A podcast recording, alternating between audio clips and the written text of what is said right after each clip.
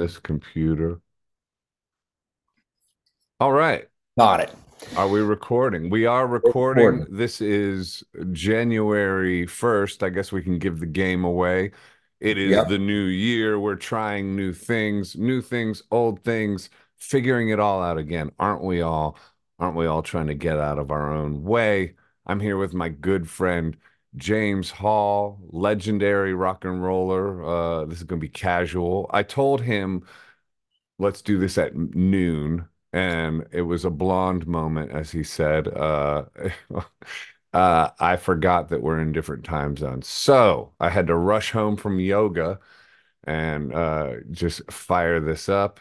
What a way to start the new year. Anyway, James Hall. I guess we could start out by uh, talking about self sabotage because we're going to talk about no weapon being formed against us shall prosper. We got a couple themes, but I was thinking on the way here, hmm, self sabotage would also be an interesting topic to discuss with you. Um, and how it sort of reared its ugly head, even in me just kind of forgetting about the time zone thing and not to go too deep on that it's just it, you know that's a good place to start. Anyway welcome to the show james hall. Thank you for coming on.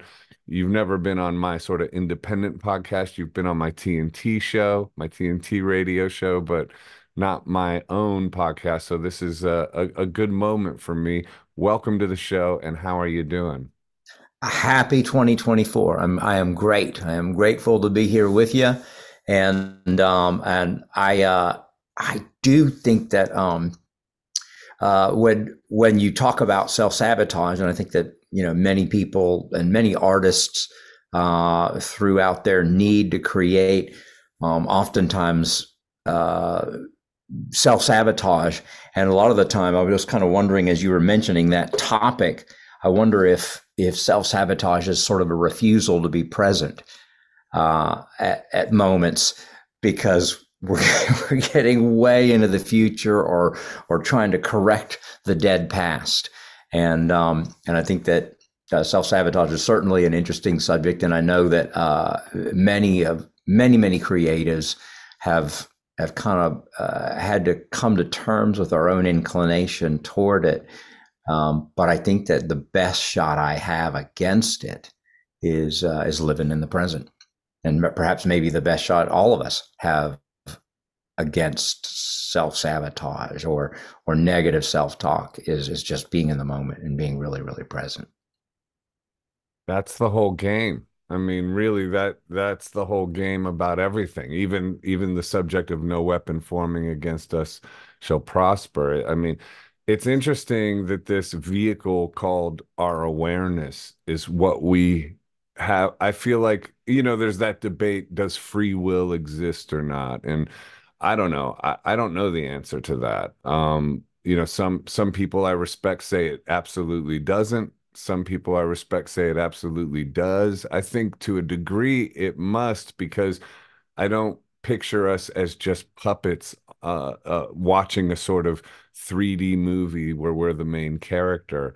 Um, going through all these things without any control over it at all. One, but it, to speak to what you were saying, where we point our awareness is everything. And and obviously when we point our awareness in the here and the now, then in some way we're with God. And if we're pointing it into the past or in the future, you could break it down to say that in some way we're in, with the devil or we're with uh, demonic entities or principalities that are uh, sabotaging our our lives I guess.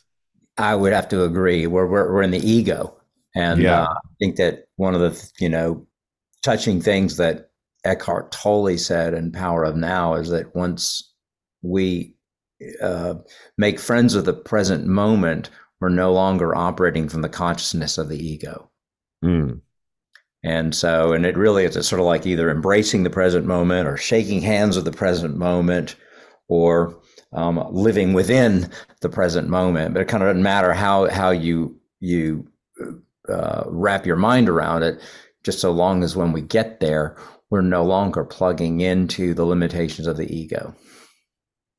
Yeah, yeah, yeah. Because also the past and the present are in our imagination. You know, they're illusions. I mean, yeah. a guy I listen to a lot, I listen to a lot of Eckhart Tolle. He speaks on this, but also Jesse Lee Peterson. He's controversial, but he speaks about all this stuff. He says all thoughts are all lies all the time about everything. So if you're in your thinking space, basically you're in the devil's landscape. And it was an interesting thing, especially for artists, because we're we sort of in some way grow up worshiping our imagination. You know we we sort of contemplate works of genius. They spring forward out of our imagination. Um, so we're not used to thinking of our imaginations as evil and yet it's our imaginations that torture us. So where where do you see that?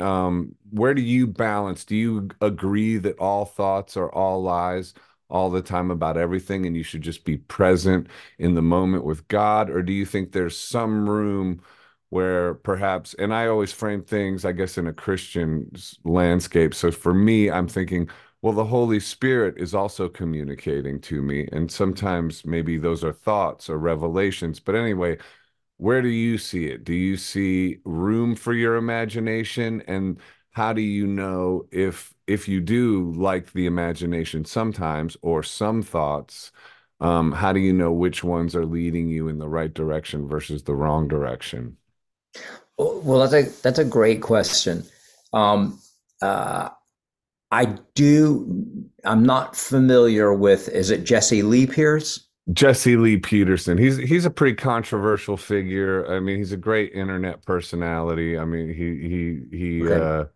you know he says a lot of uh, uh, like the woke crowd would probably hate every just about everything he says let's put it that way.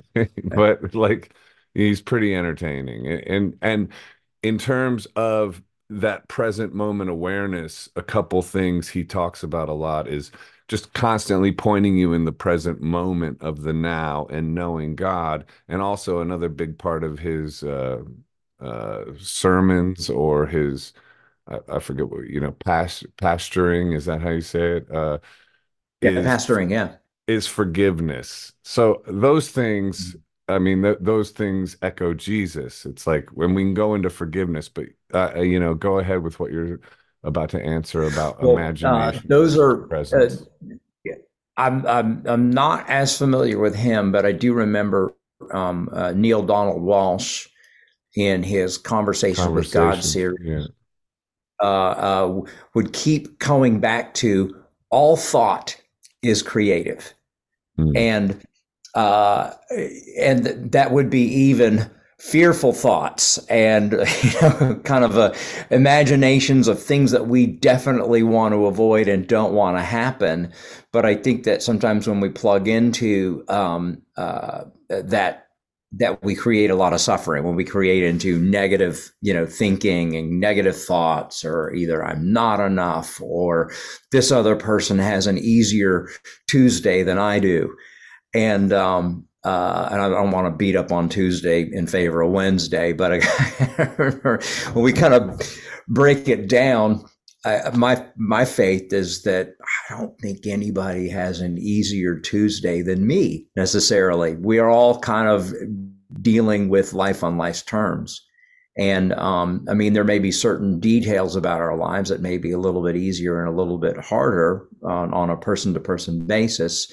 But um, but I think that uh, in the same way that we all have a relationship with money, whether intentional or not intentional, or conscious or unconscious, we all have a relationship with pain, you know, either awareness or not being aware of it.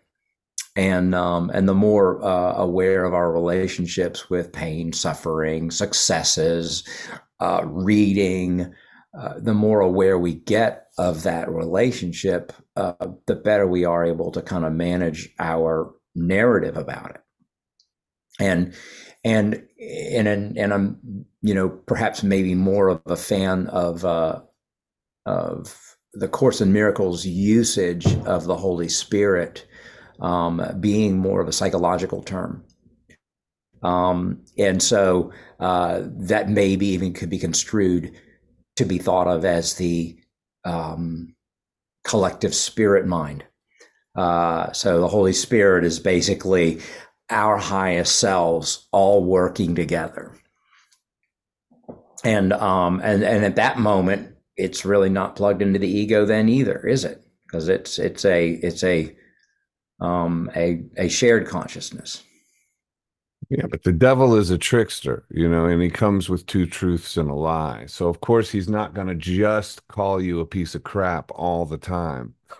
you know, because you'd see through it, you know, if he was always just like, "Hey, I'm the devil, you suck." You know, like so he's going to emulate uh sort of positive stuff as well that are, is leading you to some kind of negative road, but you know, when you say I didn't, I've listened to the Course in Miracles a little bit here and there, so I don't know much about it. It's interesting. Um, I got no judgment on it whatsoever, one way or the other. I liked it basically, but um, when you say they frame the Holy Spirit as sort of a, in a psychological way, that's one thing about Christianity that resonates with me is how psychologically healthy it is in terms of the fact that you can repent and you can forgive and you have this um this space to start again to forgive yourself to be forgiven and go from where you are and not be damned by the mistakes of your past. To me that's like psychologically very healthy as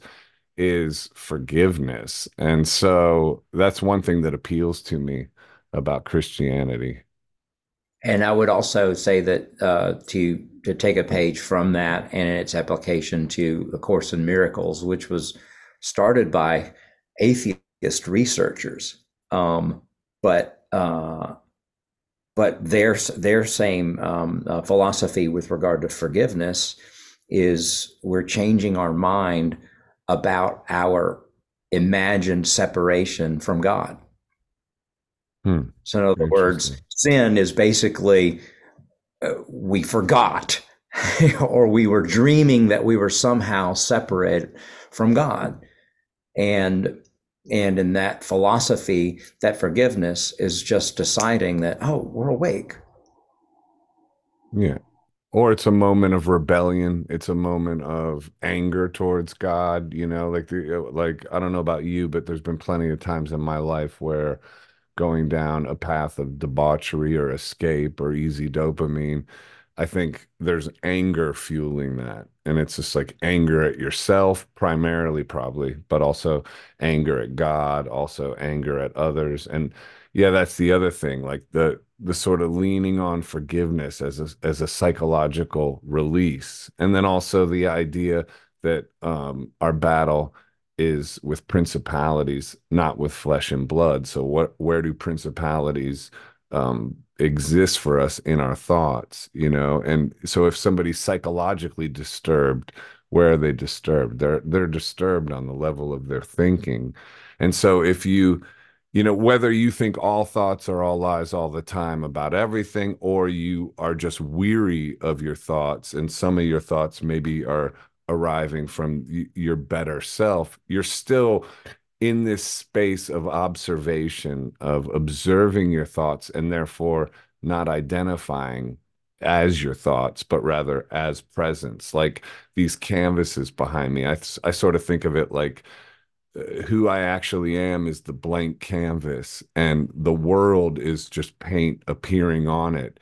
And if I identify as the paint, I'm going to be brushed this way and brushed that way. But if I identify as the canvas, I'm like, well, whatever happens on the, you know, somebody else can come and paint more on it. It's like, that's always going to be changing. I mean, do you do work like it also says, you know, seek first the Father and all else will be added on. So wake up and start observing your thoughts and be in presence straight away is that how you frame your days? How do you go about like deciding what operating system you're you're motivated from? Well i'm i um uh dealt with uh, uh a lot of anxiety and per, arguably even plenty of trauma uh in around 2005 uh when the physical reality of hurricane katrina happened and uh, and I am not special or an anomaly or a special case or anything like that. I was one of 200,000 people in need of jobs, schools, medication, and housing. and, and so having uh, some of that artifice stripped away meant that I had you know, um, no small amount of anxiety over where's this stuff going to come from?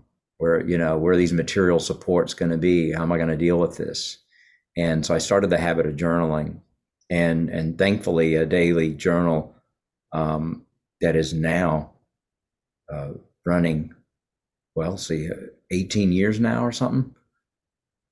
Are we that far far from 2005 but i mean it basically uh, uh, started then. unfortunately we are and so um, so that that daily practice allows me to check in with myself in a really good way. And what that means is that like I'm not um, trying to to look online at what's happening in the news right off the bat. Um, I'm not looking at an email. I'm not going through snail mail or bills that are coming in. The first thing that I'm doing is I'm I'm giving myself an opportunity to check in with myself and to get mm-hmm. present. And right and a lot of the time my willingness to do that does yield uh, song titles or song ideas or concepts that I utilize to title the following day's pages. Mm-hmm. And so um, that's kind of that's been a habit for me, and and um, and I would call them I would rate it as one of the more intentional habits that I've endeavored and um, and that's made a big difference. Now, do I do it perfectly? No. I mean, yesterday I didn't get around to it till in the afternoon. But in general, I like to have that as uh, my waking moments, and um, and I I find that uh, it's been really really helpful for me because as as I've gone on along, my worries over housing, my worries over relationships, my worries over um, uh, the material experience has been uh, kept right sized. Um, you know, I, I got up to Atlanta in 2000 and I was probably working downtown around 2006, 2007, and um, and I was in uh, a breakfast place before work that I would go into to journal. The workday started later than I was used to, and um, and I remember sitting at the journal and seeing uh, a uh, a paraplegic that I had worked with in 1987 sacking groceries at the Big Star, which is now a Publix, but the Big Star on Ponce de Leon. And I saw Danny, and I remember his name too as well because he's he's kind of dystrophic. And and even though I probably had some valid concerns over my future and where I was at, seeing him in his Publix shirt, work shirt, having coffee before he was heading off to a day of work sacking groceries allowed me to keep my suffering into context because I may have been worried about God knows what, but he was just trying to make sure his knees were going to work right that day. Yeah. And so there's, there's just certain things over the years that have had that has helped my perspective, but a lot of it has been the intentional habits that I've been endeavoring, um, more so than anything else. Why do you think life is set up this way?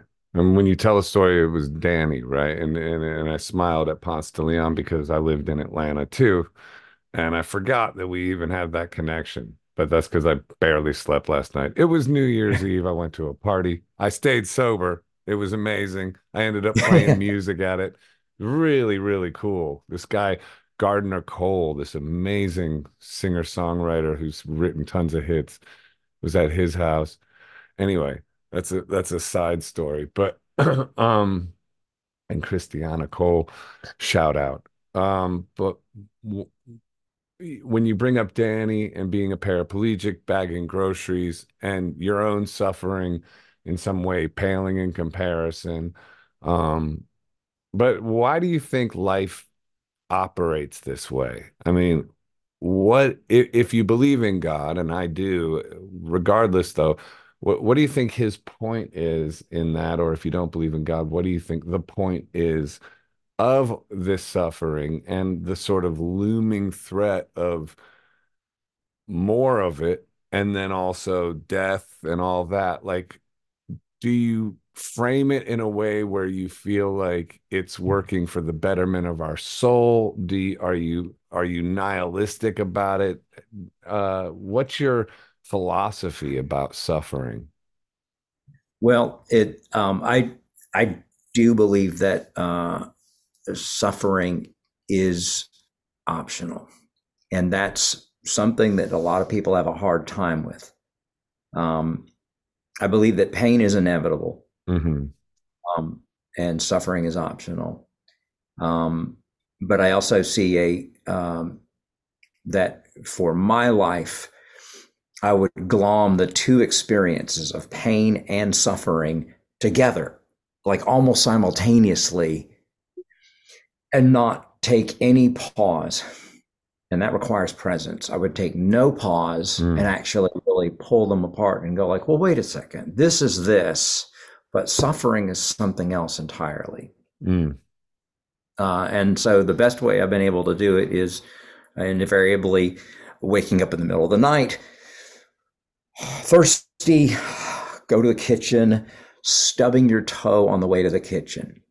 Ah, that can be, you know, it hurts, right? That's oh, the pain. Man. And then the fuck, I'm an idiot. That's the suffering. That's suffering. You, you know what else? You know what those two experiences are so intertwined yeah. that we rarely take a cent. And at 2 a.m., I'm probably not going to take a whole lot of time to observe those two narratives. But right. it's like the suffering is like the narrative and the and the the emotional mm. or the, the psychological component of that pain event but i mean if if if i if i didn't have that then what will i have? I'll only have like the pain event. Right. Which is kind of no big deal. You know what where else will, suffering which will pass. Say what? Which will pass you know. Hopefully. Yeah but, usually it does i've said i've said before that if there is a god he seems to care a lot more about my character development than he does about inflating my ego. Oh, that's for sure, dude. He's way in the business of deflating my ego, bro. I mean, he is he is like well, what do we say about having kids, right? you don't have kids because you need, you know, dignity or you need you don't have kids because you need you know um, encouragement or or or respect no no no no no mm-hmm. you have mm-hmm. kids because you have been entrusted with so much respect and so much dignity that you could stand to lose some over the years hallelujah how true that is listen here's another aspect where suffering comes in it flashed on me when you were speaking was because there's painful events in my life currently, you know. Um, and when I approached them sort of more recently in an uh, escaping from them, not bearing my own cross, so to speak, not just sitting in the pain of it, but rather chasing cheap dopamine or chasing escape in the various ways we do that. Um, that's suffering when you're not that that brings real suffering because then you're sort of in the like this sort of black hole of negative events in your life that you're not getting anything out of and actually you're facilitating more negative events however when you actually don't chase any dopamine or escape and you sit within it and you allow it to process through you the pain actually becomes almost like God's compliment because he is breaking you down of the old and building you up as the new. And if you um, become complicit in your own rescue, um, then actually you're sort of more alive in those moments. in a way, you're you're sort of more present. You're invited Back into in presence, and so actually, the painful scenarios in your life become these invitations um, into a certain kind of life-like euphoria in a weird way. Get back in the moment. Return right. to present, and and and that's where the love is and um and and so uh those are and and then when we think about uh what what is acting out uh, or what is uh, you know getting a dopamine fix or whatever kind of thing it's usually a refusal to experience a difficult emotion you know um, uh, i don't know if you remember uh, playing with uh, athens band 5-8 but their yeah. drummer patrick ferguson he's like most of what i learned about like mental illness and and recovery and addiction could be summed up in one sentence. I look at him and was like well what's that? He's like feelings are really really hard like he was absolutely right because most of us have some difficult emotion fueling the self-sabotage fueling mm-hmm. the refusal to experience an uncomfortable emotion or an uncomfortable experience right and and it's not that you know we're ill-equipped or we're we're handled with kid gloves our whole life or anything like that. It's really is it's just like part of of being a grown up or or valuing uh, maturity means that being responsible to ourselves in a way to where we can actually really have a difficult emotion, whether it's insecurity, anxiety, um, sometimes success can be a very, very like a, a, something working out beyond your wit, beyond your wisdom, can also be a difficult thing to live with. You know, hmm. that's why people say, well, why did he get high? He got high because things went really, really well. And he was real uncomfortable with that. And so, uh, sitting with the actual emotion and actually uh, being with ourselves in the uncomfortable emotions, being with ourselves in the in the good and the bad and in the sad. Those kind of things, going through those emotions is it, it's it's difficult for most of us to do. But there the the payoff is is we become available to having a real relationship with a God of understanding and a real relationship with a fellow human being because we're more human. When we're present, you mean, and when we're when allowing we're ourselves. We're, when we're going through those emotions, when we're actually really sitting with those those feelings. Because, I mean, when was the last time that you were sad forever? Today. no, just and it just lasted and lasted forever and ever and ever, right? Felt like it. You're laughing now. Like I may I remind you that you are laughing felt like it, it right felt now. like it was forever. yeah. but we tell ourselves that okay, this emotion's never going to go away. It's never going to change. We're never going to have anything else but joy, or never going to have anything else but sorrow. And that's not exactly true. Let the record show otherwise. Well, so the the other aspect of the of this podcast today was talking about. I said let's have a theme of no weapon forming against you will prosper. I have I have a song uh, that I'm working on, and I thought, hmm, I got all these songs that kind of have these themes, and I, thought it'd be interesting to sort of podcast them, eh, you know. Um, and so one of them is the the concept of no weapon forming against you will prosper. And i wanted to get your thoughts on what that means to you. Um yeah i guess just what what does that mean to you? And do you think that's true? Do you think that no weapon formed against you will prosper? I think that uh uh the heart of what um, you're saying and what the the immediate thing that that forms uh, in my imagination when hearing that is the, that concept that we referred to earlier of self sabotage. And so, uh, in a manner of speaking, yeah, they're related for sure. I they're related. It's related um, because um, if if I am so checked out from my own emotions and my own shared experience, meaning the human experience with my fellow man, that I go on the attack. And I don't care who I hurt. I'm harming myself. There's no way around it. How so? To attack someone else is to attack another child of God. Okay? Mm. And then in in in you know, in the way I think about it is that, you know, we're all child of God. So we're all special. We're all children. And yet at the same time, by the same token, we're all child of God, and no one is necessarily more special than each other. So we're all kind of middle of the road, pedestrian, average. Uh. But but but the the thing I think really is wor- that's worth celebrating is the possibility of human connection.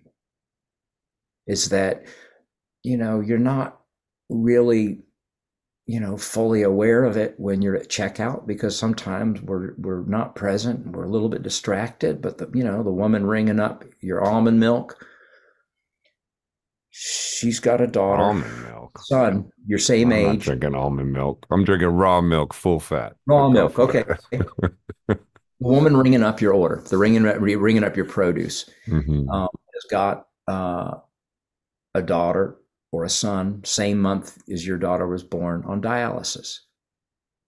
And so you never really know what people are enduring or what indignities that it took for them to get to that moment in the day.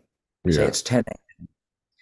And and and it doesn't mean that she's got to be in a good mood or she's got to be in a sad mood or a bad mood or anything like that. All it means is that we just don't really know what people go through right. day by basis.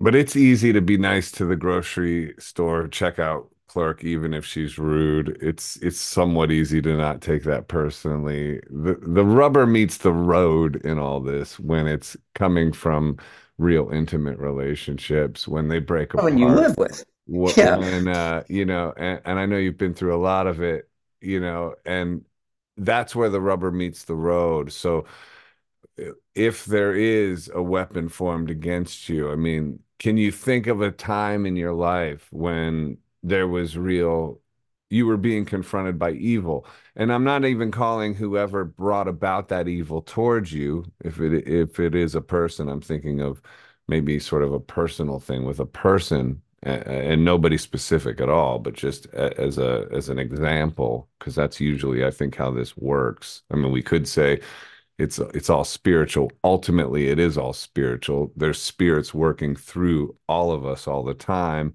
and ricocheting off of each other so like we're these vehicles for the spiritual plane ricocheting off other vehicles for spiritual planes that are you know being infested and hopefully we're trying to cultivate the love of God to sort of circumvent all that. And ultimately, if we have the love of God within, no weapon formed against us will prosper because we won't even be angry. We will love our enemy because we will see them as uh, not really acting on their own volition, maybe.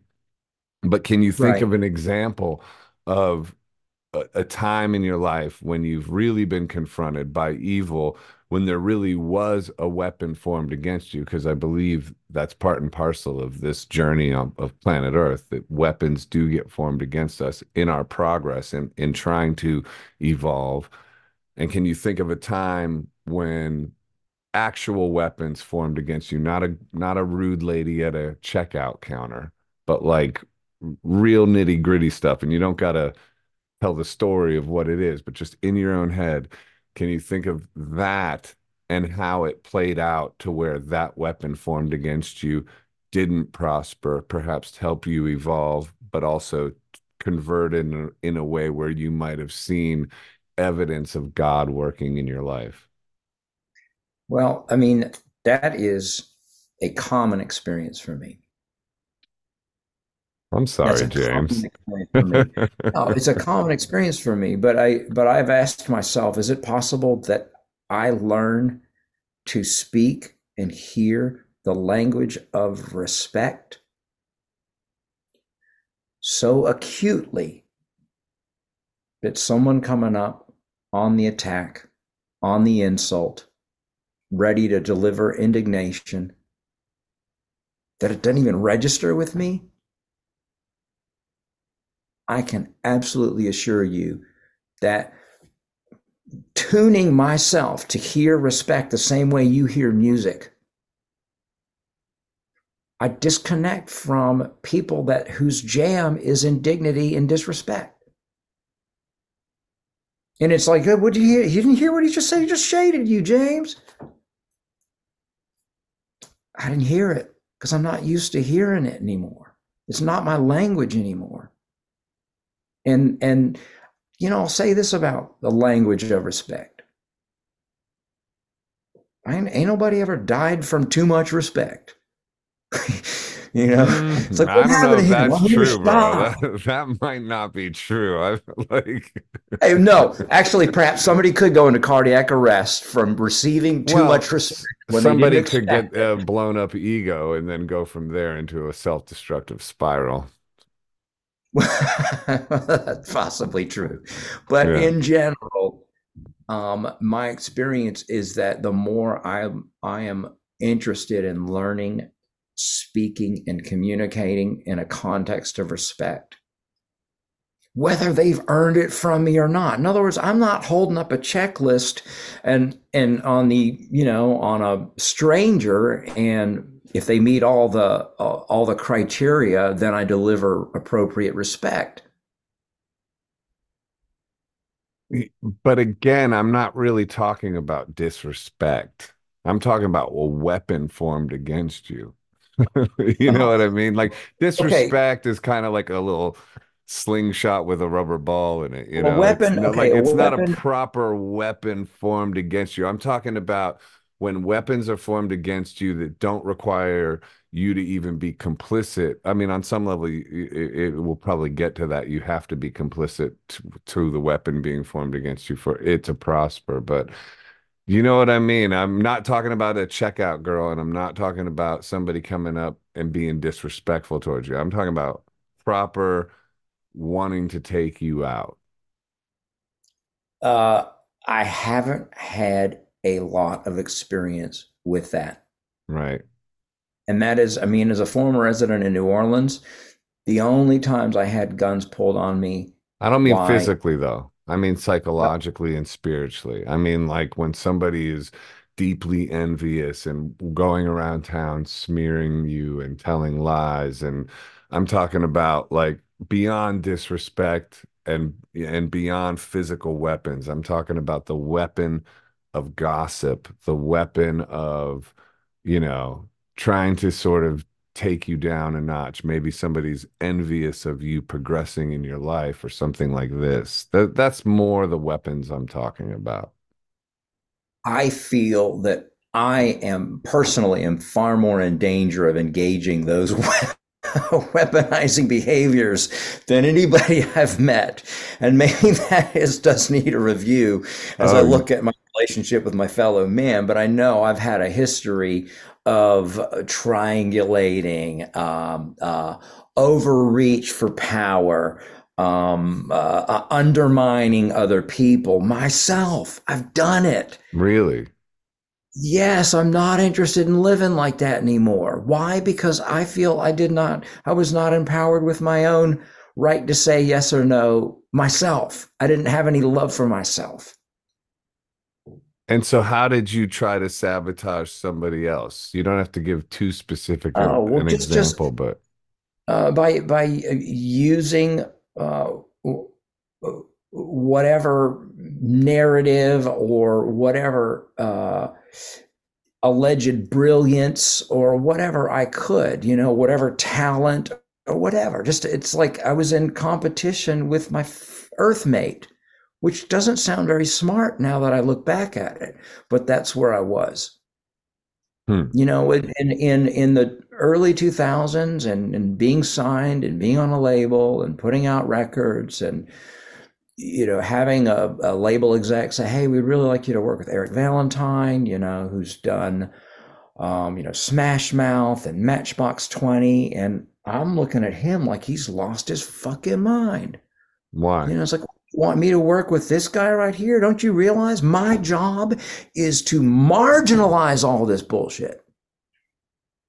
And I didn't realize that I didn't have a team consciousness at that point in time. I didn't realize that there's no way that I could be corrupted by somebody that wants to produce a record. I mean, either yeah, but that's not really like sabotaging somebody. I mean, that's more just like you know. I had a similar experience when I had my first record deal with Real World and Virgin, and Nancy Berry wanted me to work with Glen Ballard. I think is was his name, who was writing for Alanis Morissette, and I was like 25 and I made the record and I was just like, well, I'll, maybe we'll do something on the next one, but I like this record the way it is because you had that sort of pose of like artistic integrity, which is not just a pose, it actually exists. But of course, hindsight being 2020, I should have cut a single with Glen Ballard. Duh. Might not have hurt you. But I but at the same time, I'm not like tr- like that's not a weapon formed against Glen Ballard. That's just me being a dumb kid and not sort of playing the game and or and not even to frame it negatively like playing the game avoiding an opportunity which you know loops us right back to self-sabotaging behavior you know uh, and i, I had mean, that right i had that same thing in spades and i had very much a us and them kind of mentality yeah we were raised with war that. mentality right? Yeah. It's a war mentality. Yeah. And then and then what do you need in order to really form a war? Well, you need to strip the the the elements that make a human being a human away from them and perhaps weapons and then no small amount of numbness. And eh, if we have those type of things, great atrocities can occur. Hmm.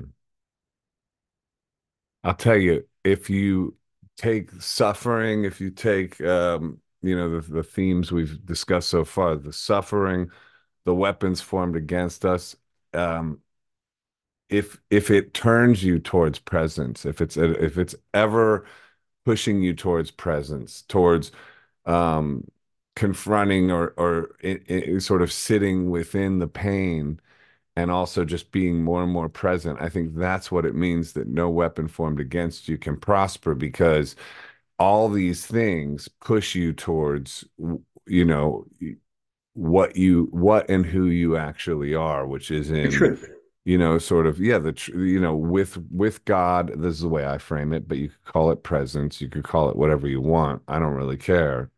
but like, uh, for me, it's easy to frame it with God, the devil, Jesus, Holy Spirit. I like all those. mm-hmm.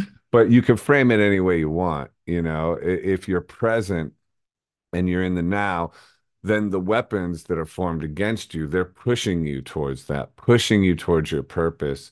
And actually, um, the only way that the weapons formed against you will prosper is if you um, agree with them. But I do think there are forces that try to uh, sabotage your your sort your sort of uh, self identity and try to make you see yourself as not worthy. I mean, there's this constant battle where a lot of us have to deal with this these deep feelings of shame and being unworthy.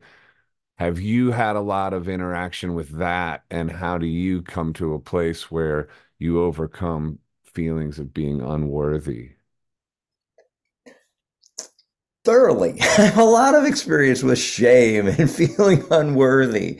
I've got I've got albums filled with all of those uh, those myths and um and feel with those concepts and uh and i think that i mean one of the one of the reasons that i love um, a 12 step philosophy is that it's almost like a school for people that finally want to kind of put that stuff into perspective.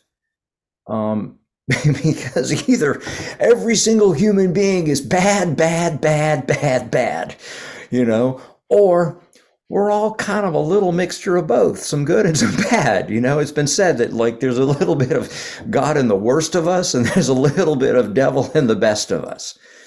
And uh, and for us to be right sized I mean, that's a big part of it too. And then shame. And then when we think about, okay, weapon formed against us. Uh, all right. Um, Alexander the Great is said to have been great and also a. Uh, I hope so. Otherwise, great, his name would have made no sense. Wouldn't have made no sense. Alexander um, the Mediocre. Well, when he got to India, um, he uh, tried to overtake India on his eastward expansion, and he did not end up crossing the Ganges River. Why? Because the Brahmins got him all fucked up. Well, the Brahmins, who were they? Well, they were a sect on the the caste on the uh, Hindu uh, uh, uh society that had two principles. We don't love gold and we don't fear death. And so, right there, his weapons, his movement was not a threat to them. You're going to move through here and, you know, try and woo us with gold. The gold's in the ground right here on our feet. It's where it belongs. It's God's anyway. And you're going to kill us and live with the stench of our rotting corpses? We're going to go be with God anyway. and it, it, he never crossed the Ganges River. And he begged them to send two of his priests back along west with them when they left. So, you know, when you think about that and you distill like the fear and fear of death and fear of, of, of material wealth or, or loss of material wealth and all of that sort of stuff, I mean, we can keep it in check and keep it in perspective, which is usually uh, it's aided by our experience of of God or reality itself, or we can drive ourselves insane trying to accumulate more because we somehow believe we don't have enough. What about just basics though? What like you know we're living in a time of uh, impending economic collapse. It's so interesting you bringing up Alexander the Great and the gold, and um, the fear of fear of gold and fear of death, or the you know basically the manipulation of money and and mortality. I mean, dude, that's uh, exactly what we're living through, and you know, uh, there's a lot of people I think like Edward Dowd and Whitney Webb are talking about it the central bank digital currency um, economic collapse, where then all of a sudden there's going to be this solution with the uh, central bank digital currency, you know, free magic money for all the people that are like, you know, desperate for money. But with it, there's there's handcuffs attached to it because then that's going to be the sort of digital uh, passport. You know, your your vac status. Uh, oops, I shouldn't have said that because I want to. Like, oops, now this is flagged. You can't even say that. But like, you know what I mean? Like, all, all the, like it's going to be in um, implement control through a, a, a digital wallet. Like for instance Oh, you've had your meat ration. No more meat for you. We got to turn off your ability. Oh, you're sorry, sir. You can't buy meat right now. You've already had your, you know. So at that point, you're living, you're not really a free person anymore. And the way they're going to get people to agree to it is because obviously we're heading into, uh, you know, a serious economic collapse. Um, and, and people in inflation, we're already seeing that. Um, and so it reminds me of what you're saying about Alexander the Great manipulating with gold or trying to. And obviously, we've already encountered tons of fear around death and how that's also implemented various forms of control and and a sort of blockade against our freedom that we haven't seen uh, ever before. So, what do you, what do you think of that? Without getting too tinfoil hat, or I mean, I think all that stuff people are talking about that. You know, whether or not they are that's going to happen or not. I was talking to another friend who doesn't really sort of think about these things, and she was like. That's not going to happen. I'm like, eh, a lot of people are forecasting that that's that's what we're on the precipice of. Um, yeah, and, then, and look, there's a, yeah, there's a you you got to remember that there's a bit of a psychological hit to bad news, right? True. a little That's bit like a, like we gotta get that, yeah, ooh, scary, you know, that kind yeah. of thing. Like, yeah. glad it's glad it's just online or on social media. Glad it's not really real, right? Um, and yet, um, at the same time, I mean, when we think about like how much good has come your way on a year by year basis, mm. you personally, okay?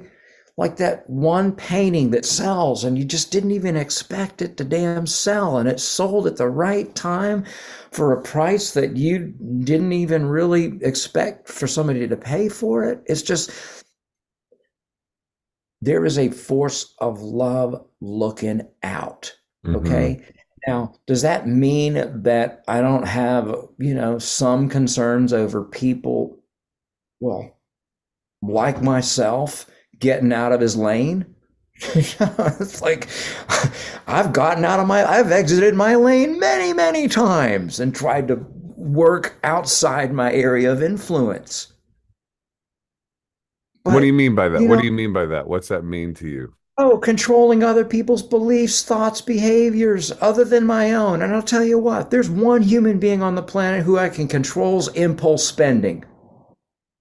Are you sure about that?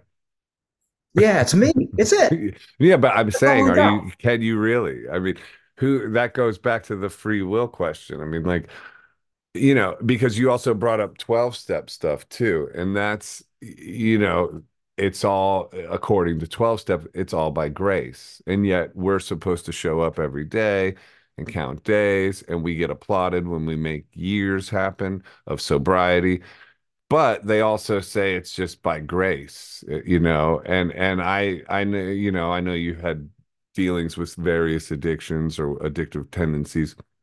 And i can say for sure that um, I'm unclear at, as to how much of it is grace that puts me into a zone of clarity and and not working against myself versus how much is my own self-will. Because the other thing they say in the 12 step rooms is self-will run riot. So uh, can are you in control of compulsive spending or is it by god's grace that you aren't compulsively spending? Which is it? Uh, so uh, who is the one person who is aware of joseph arthur's money? Mm, God or me. Yeah, yeah. me and, and you put it this way: a shared responsibility, right? Right. And to kind of to kind of to to peel back the layers back to that is good. And then and then in terms of like uh, uh, recovery or twelve step philosophy, one of the things I, I I rate about it, and I know not everybody loves it, but one of the things I rate about it is that it is simple work, simple step work that has allowed me to get out of a don't feel, don't talk, don't trust consciousness. Wait, what? Don't feel, don't feel, don't talk, don't trust consciousness. Okay. And think about that. You, oh, you're getting out of a don't feel, don't talk, don't trust consciousness. Okay. So, so the consciousness of fear, I, I would say, break it down to fear, right? Yeah, a lot of it's it's it's fear underneath all of that, and it's mm-hmm. it's it's maladaptive survival techniques allows you to survive your childhood, but then mm. wreaks havoc on every relationship that you and every band you try and form after that. Yeah, bands. That's like our adult families. more dysfunctional, band. even more dysfunctional usually. Right, right. Dysfunction on top of dysfunction. Mm.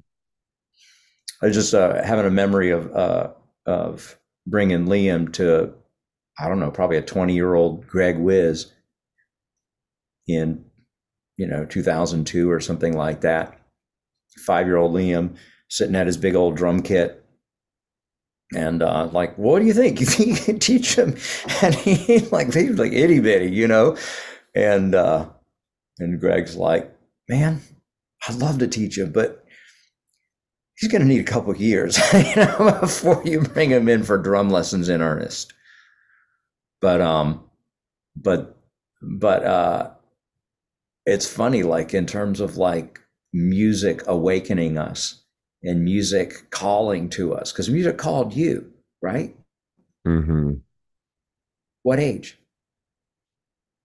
I would say, I mean, my parents, you know, weren't big music people, but they had the Four Tops on a lot and Joe Cocker. And I used to just listen like to the Four Tops. Uh, and it would blow my mind how emotional it made me or how much it made me feel. It just had it it had so much magic in it and that music still does. I mean i was lucky that they were playing that you know?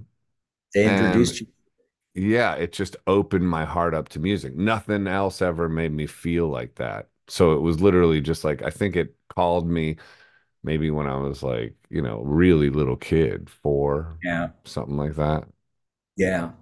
And then what age did you start learning kind of the mechanics of guitar and bass and pretty early. My sis they bought uh, a piano for the house and my sister started taking piano lessons and then i kind of de facto did as well and she's three years older than me two and a half years something like that. And um but then my aunt gave me uh aunt jane gave me uh sequential circuits multi six analog synth that had a six track sequencer on it. So I, and that was when I was like 13 or something like that. And I started composing. So I, I got, I had, I figured out how to make this six track sequencer. And so I started composing. Uh, really, my first musical foray was uh, in composition, was recording electronic music. It's kind of yeah. interesting in the 80s. Yes. And that's like, I mean, that's a lot for a 13 year old too. Yeah. you know, it's, it's, uh, and that, that affected you. Oh yeah, huge. No, I was because and I tell this to people a lot like if you're going to start an instrument, what you want it to do is be a vehicle for your imagination. So if you can imagine like tr- like learning to read music, learning the scales, learning the theory, learning, you know, all that stuff is a little bit dull. It's good um once you've already accessed your imagination. So I tell people just starting out, hey, learn some open chords and start yeah. writing a song because yeah. if you access your imagination through writing songs, then you're going to be hooked. You're going to fall in love. What about you? How, when did you start and how did your journey into music and songwriting begin? Uh, so uh, I had uh, guitar lessons when I was in grade school. And um, uh, I um, didn't keep them up. I didn't probably return to guitar until probably 1980. So I was about 12 or 11, maybe. I was in 1980. Yeah, um, uh, maybe about 12. And w- upon returning to guitar, my mom had a nylon string acoustic guitar. And that year as well, 79 was was when Highway to Hell was released, but 80 was when it broke. And so 80 was when you started hearing it everywhere. And um, and this is not to extol the poetic virtues of ACDC, but um, but ACDC really had some simple campfire chords and whip smart turnarounds and arrangement. Mm-hmm.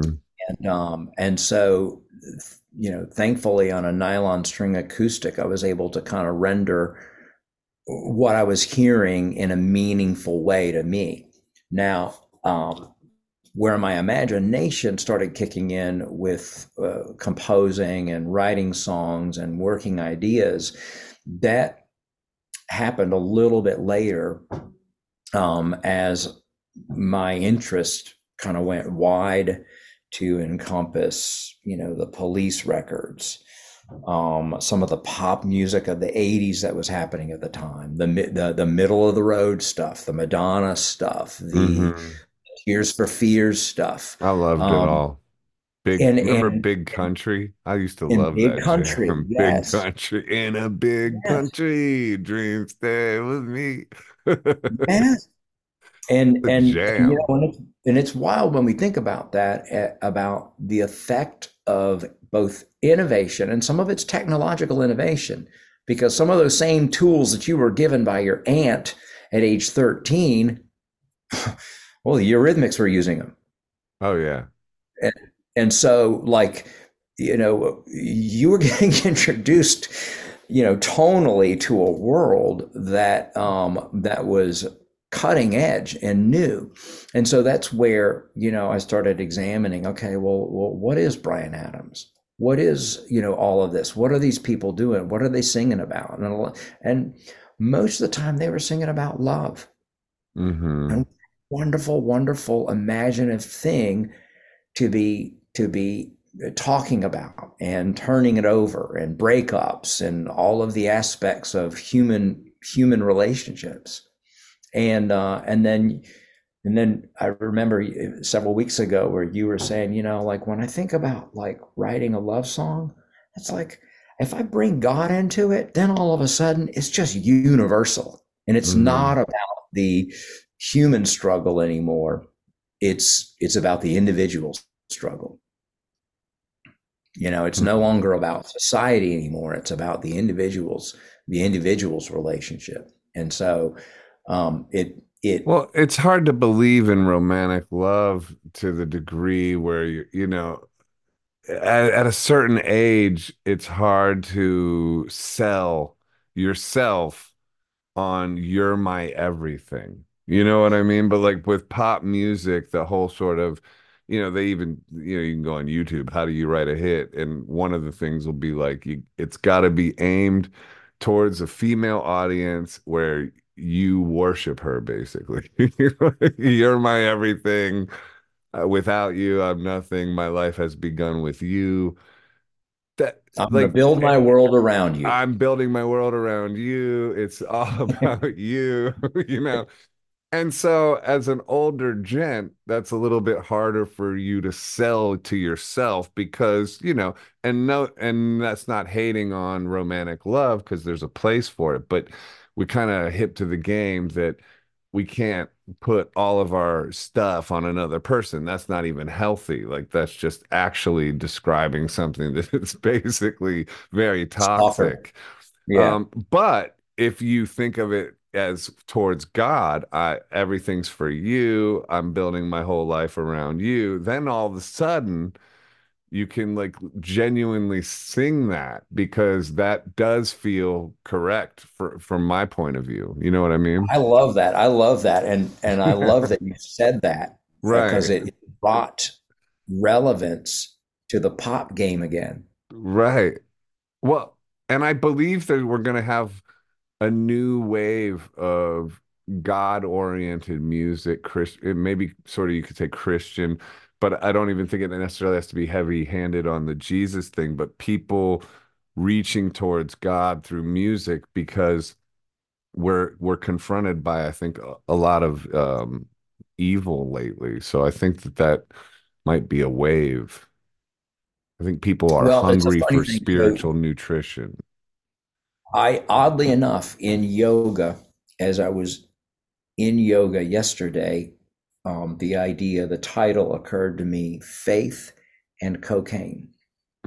Great. And um, you're right up my street with that one, dude. well, tell. Well, the uh, and I'm not certain if I was thinking country or western yeah. or what. Like actually, they were playing some western music, um, like um, you know uh, Chet Atkins and uh, uh Jim Campilongo kind of sounding stuff in the beginning of the class. But I was thinking about like buy-in and how much um, an egoic buy-in to substance, to money, to these things are for it to create a power dynamic with the individual. And and because I remember many, many times, you know, being offered cocaine and everybody looking at me and there's like, you just seem the same. And I said, well, I'm not exactly really feeling high. And, and, um, and and it, it, just got to a point where it's like, okay, well, you're wasting your time and money on me, so I'll I'll hang with y'all while y'all get high and get blasted, but like, I'm, I'm not I'm not feeling it. What? so, um, uh, it must not have been very good, James. Maybe not. I'm sorry, you know, that stuff has an effect. Well, maybe not. Um, now, now that said, you know, crystal meth was also in the in the lexicon of of the late '80s for me too, as well, and uh, and I could definitely feel that. Although that was something that I was, you know, trying to make room for, make time for. Um, okay, how do I make sure I have enough rest before my job back at the grocery store? You know, all those kind of factors come in, right? Yeah, that's impossible with crystal impossible, meth. right? I mean, dude, that's a three day thing, like in, in, in minimal.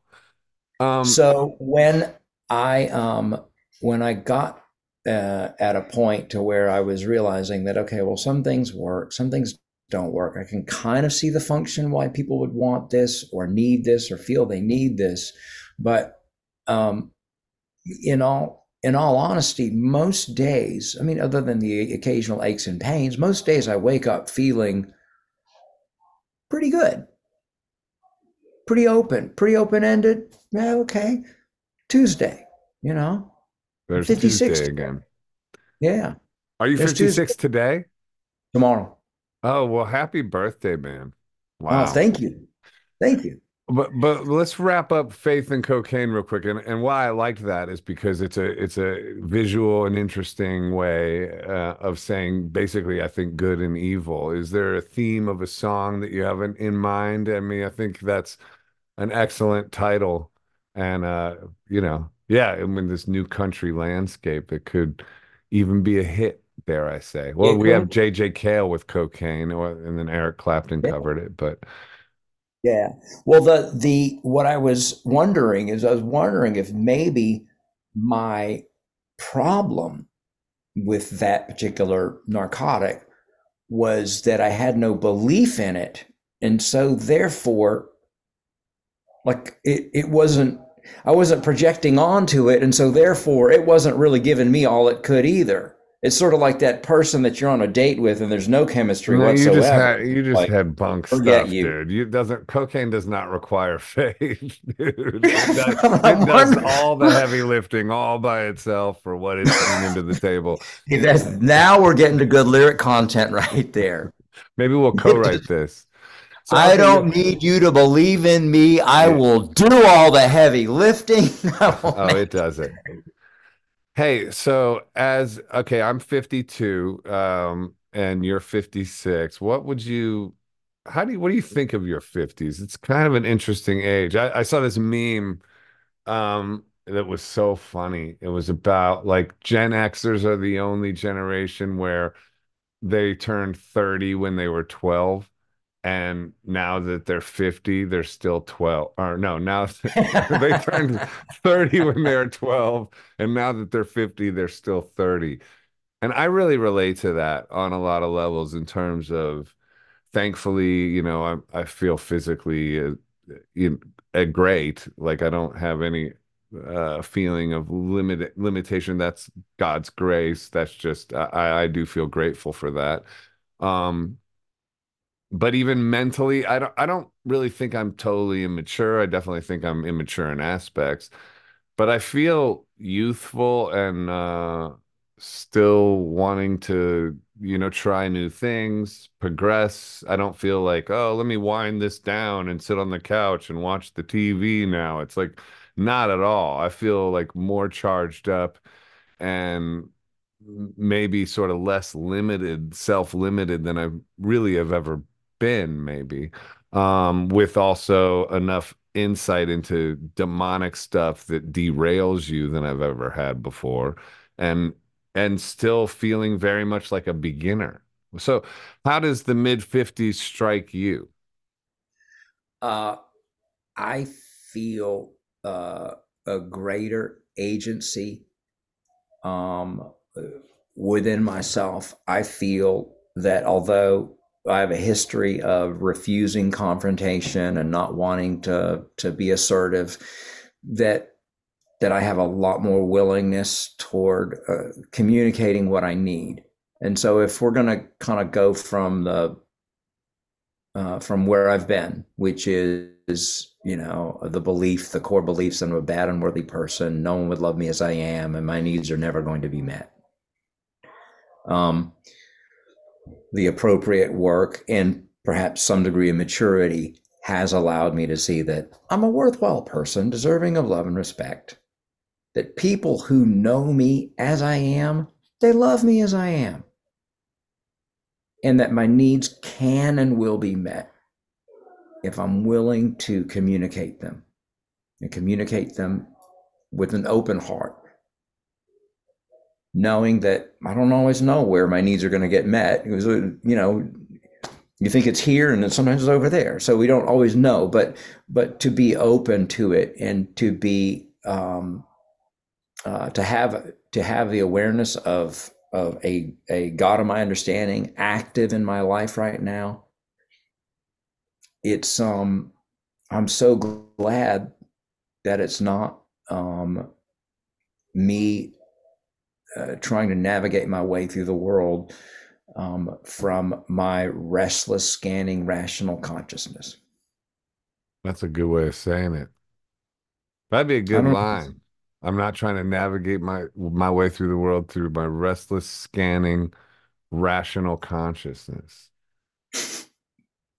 I mean, do you think there's place for wisdom, like for for for rational thought, or that sounded like you would go with to bring back Jesse Lee Peterson, all thoughts are all lies all the time. Like, you know, because rationality sounds like a good thing, but I'm not so sure it is. I mean, because with presence, you're just not thinking. There is like you are not identifying as your thoughts, you're identifying in the moment as I guess nothing. I mean, it's weird because that power and now stuff and then there's all kinds of Hindu gurus. There's a lot of people that talk about this, like the sort of dissolution of self or sort of the breakdown of the ego to where you're just this infinite now nothingness. Uh, and I guess that's Buddhism too. And then you could argue it's it's Christianity to some degree too. And it's like, but at a certain point, it's like, okay, so am I nothingness? And then like, you know, like, do you know what I mean? Like where where I don't. I I asked you this in a different way before, but I don't know that you really answered it. And well, it's like what it's like. What does Marianne Williams says is like. So we're all children of God. So we're all special. But by the same token, we're not all that special. and I think that getting to that place to where we are all um, uh, in a relationship with uh, either life and life's terms, a God of understanding, or a force of love in the universe, a force of benevolence, or a force of perhaps uh, industriousness in the universe, or a force of creation in the universe. But it, it, for all of us to kind of recognize that in some way with ourselves and to kind of recognize that, like, well, you know, in the big scheme of things, it's about one third of the planet that's going to struggle for water today. I've had yeah. 56 years straight of not struggling for water. And it's about one third of the planet that struggles for reading material. Even when I was very, very bad and probably should have had my books removed from my room, Never did that happen.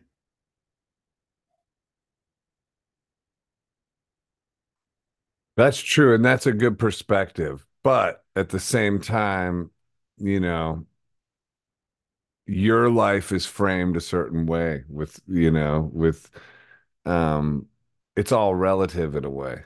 You know what I mean? I, so you're still dealing with the battle of your own soul. And the and the sort of parameters of that are water is not really an issue for you as of yet. It could very well become one.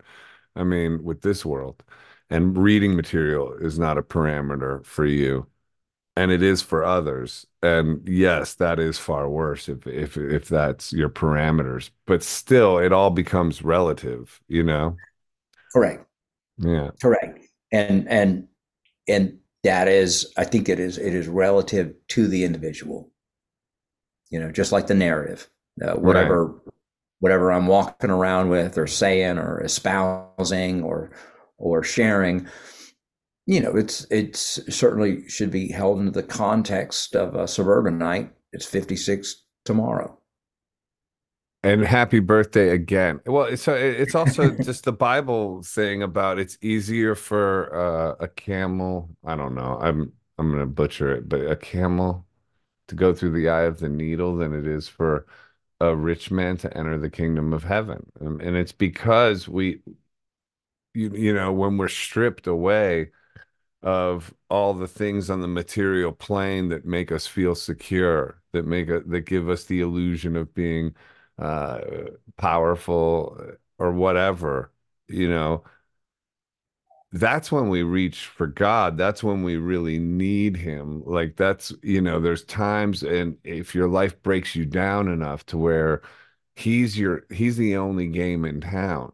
And it's no one would volunteer that. Hey, God, strip me of everything. So you're the only game in town. So I have to like really get most of us put right it this way, most of you. us would not volunteer that.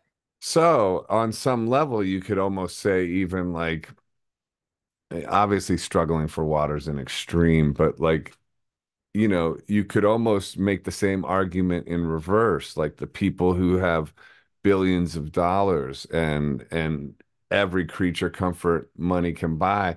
Um, maybe they're in a in a place that's uh, on some way of thinking you know not privileged at all because they're far from breaking the illusion of the ego.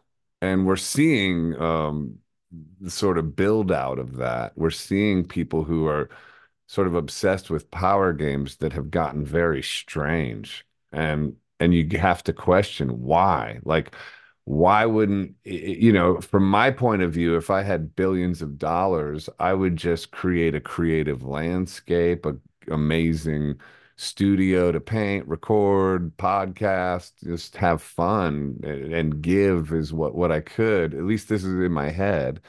And then also like try to help but also live very comfortably and it just seems like it would be really awesome you know. However, I, that doesn't I marvel seem... at I yeah. marvel at what you've been able to create for virtually no money in the big scheme of things too as well. How many creative spaces? Like look at your lifespan, 52 years. Mm. How many creative spaces starting at age, I don't know, 13? Have you created? Have you shared? Have you opened up? Have you learned in? Have you created in? Have you benefited from? Mm. How many times have you done that? A lot. But there's also been a lot. of, uh, no, a lot, and I appreciate you saying that. But there's also been a lot. I think if you, I think if we tried to incarcerate you, which that may still happen, by the way, Please if we try to incarcerate I you, I don't want that. Go ahead, God. That, that, would, that, go ahead, God, and don't make happen. that part of my story. I'm good with. But that I, would I'm still fine. happen. No, but but that would still yeah. happen. I think that they would be able to keep a creative space from magically happening around you, even were you incarcerated, even wow. were you. I appreciate you saying that, and and and it's true. I have managed to create a lot of uh, great spaces and lots of work, but uh, you know, it's what's almost more interesting than that is thinking about how much time I've been up against limitations, how much time was wasted, how much time procrastinate. And this is not like a whip, like it's just kind of interesting, and also interesting in the in the state of mind I'm in now, which does not feel stuck, does not feel self limiting. It does feel like I'm on uh, you know, thank thank God on a, a, wave of forward progress and and uh, out of my own wayness, you know. But it's come coming off the back of lots of that stuff. So there's just that relationship of and and I and all and we live in this time where so many people are right up against wanting to express themselves because I was thinking too you were saying something earlier and I was thinking like yeah I'm and I used to just would have died for the approval of others. It was all, I would say, a lot of it was about getting others' approval. And I can honestly say, it's not really about that for me. It's it's about fulfilling the potential God has in store for me. And and I hope that doesn't sound saintly or something because it's not meant to. It's just the framework of understanding and just to give to people as well. And of course, we all want to be loved but it's it's less about approval of hum, humanity because humanity also it's like look at Joseph in his technicolor dream coat. His brothers he was like look God loves me. He's, God's filling me with all this inspiration. Guys isn't it great? And, he, and I had a dream that one day y'all are going to bow before me. Isn't that great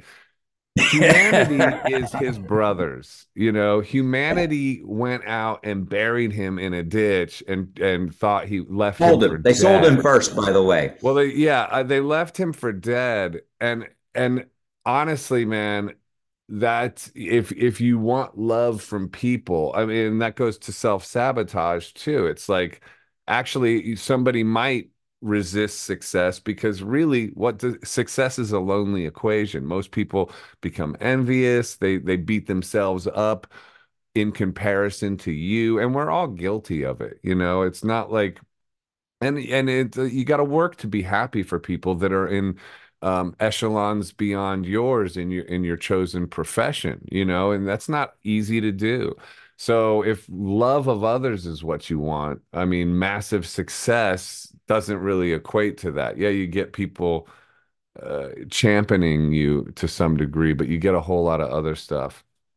And so well, it's really older... about the potential and and and just what I, an area that really interests me is how do we overcome our limitations? And again, I think presence and forgiveness.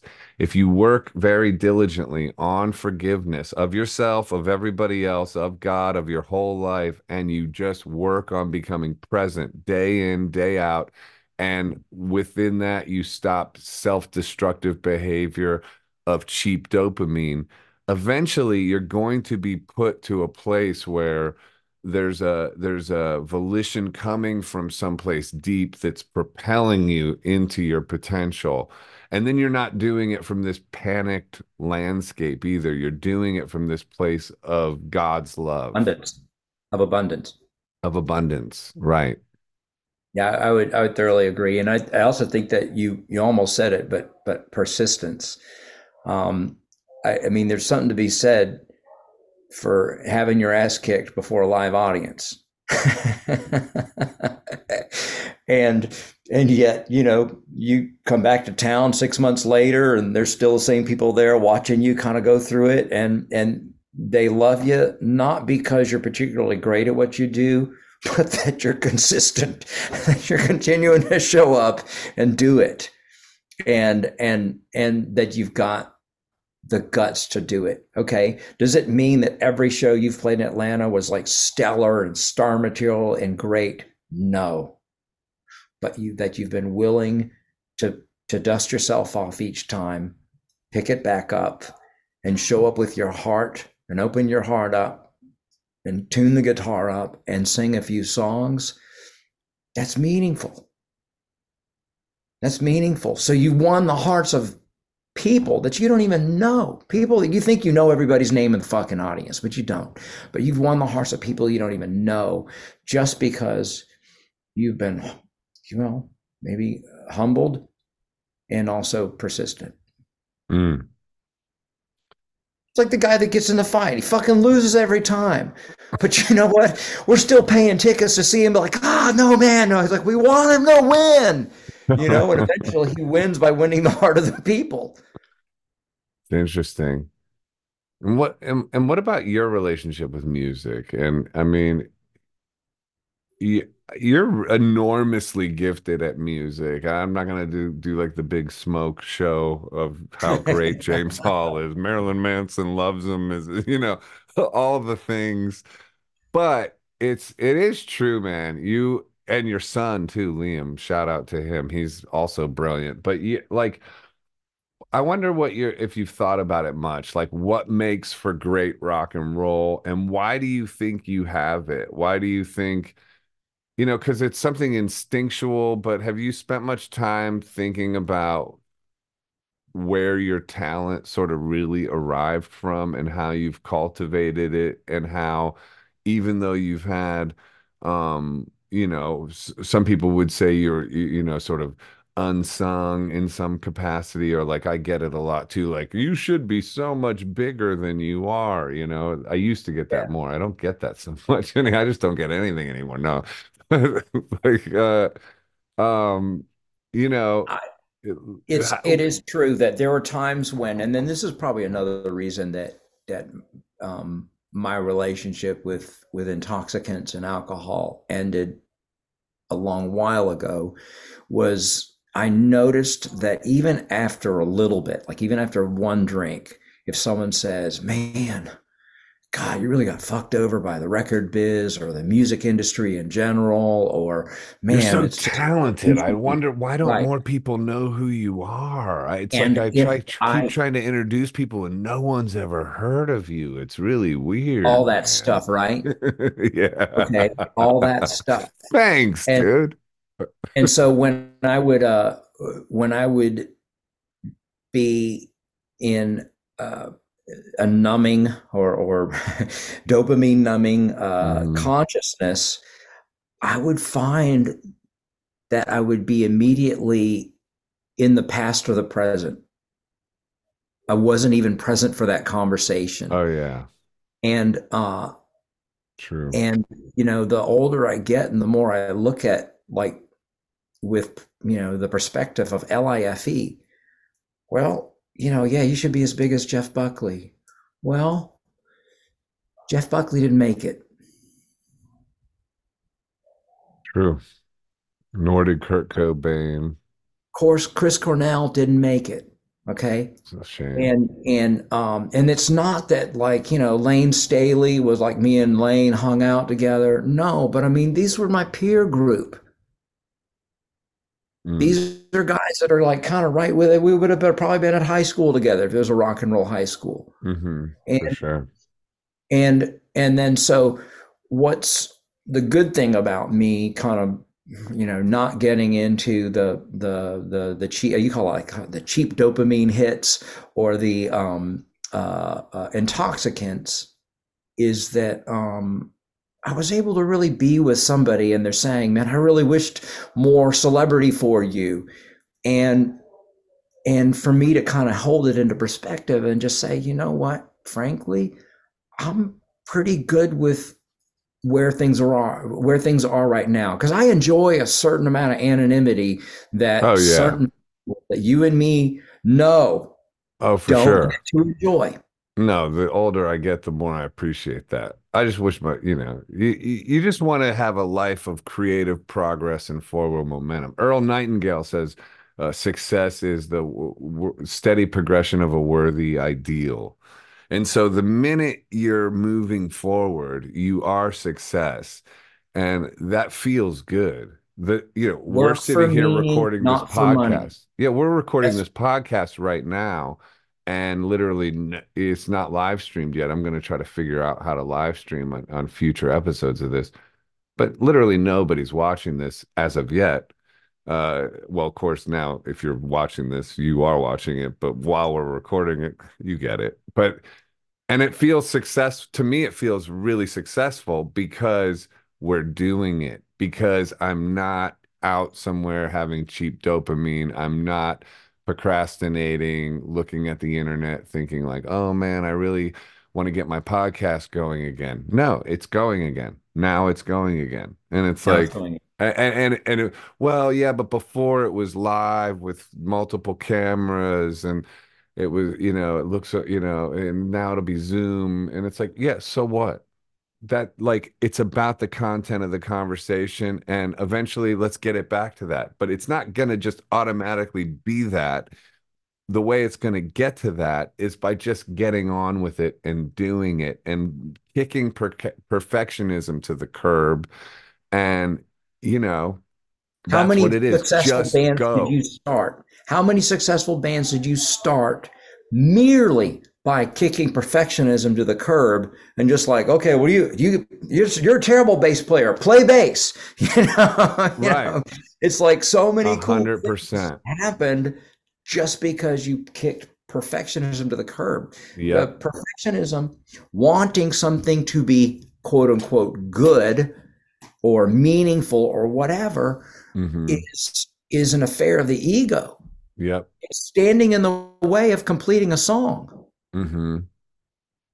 You know? Yep. And just do and that's it. an important lesson to learn. Yeah.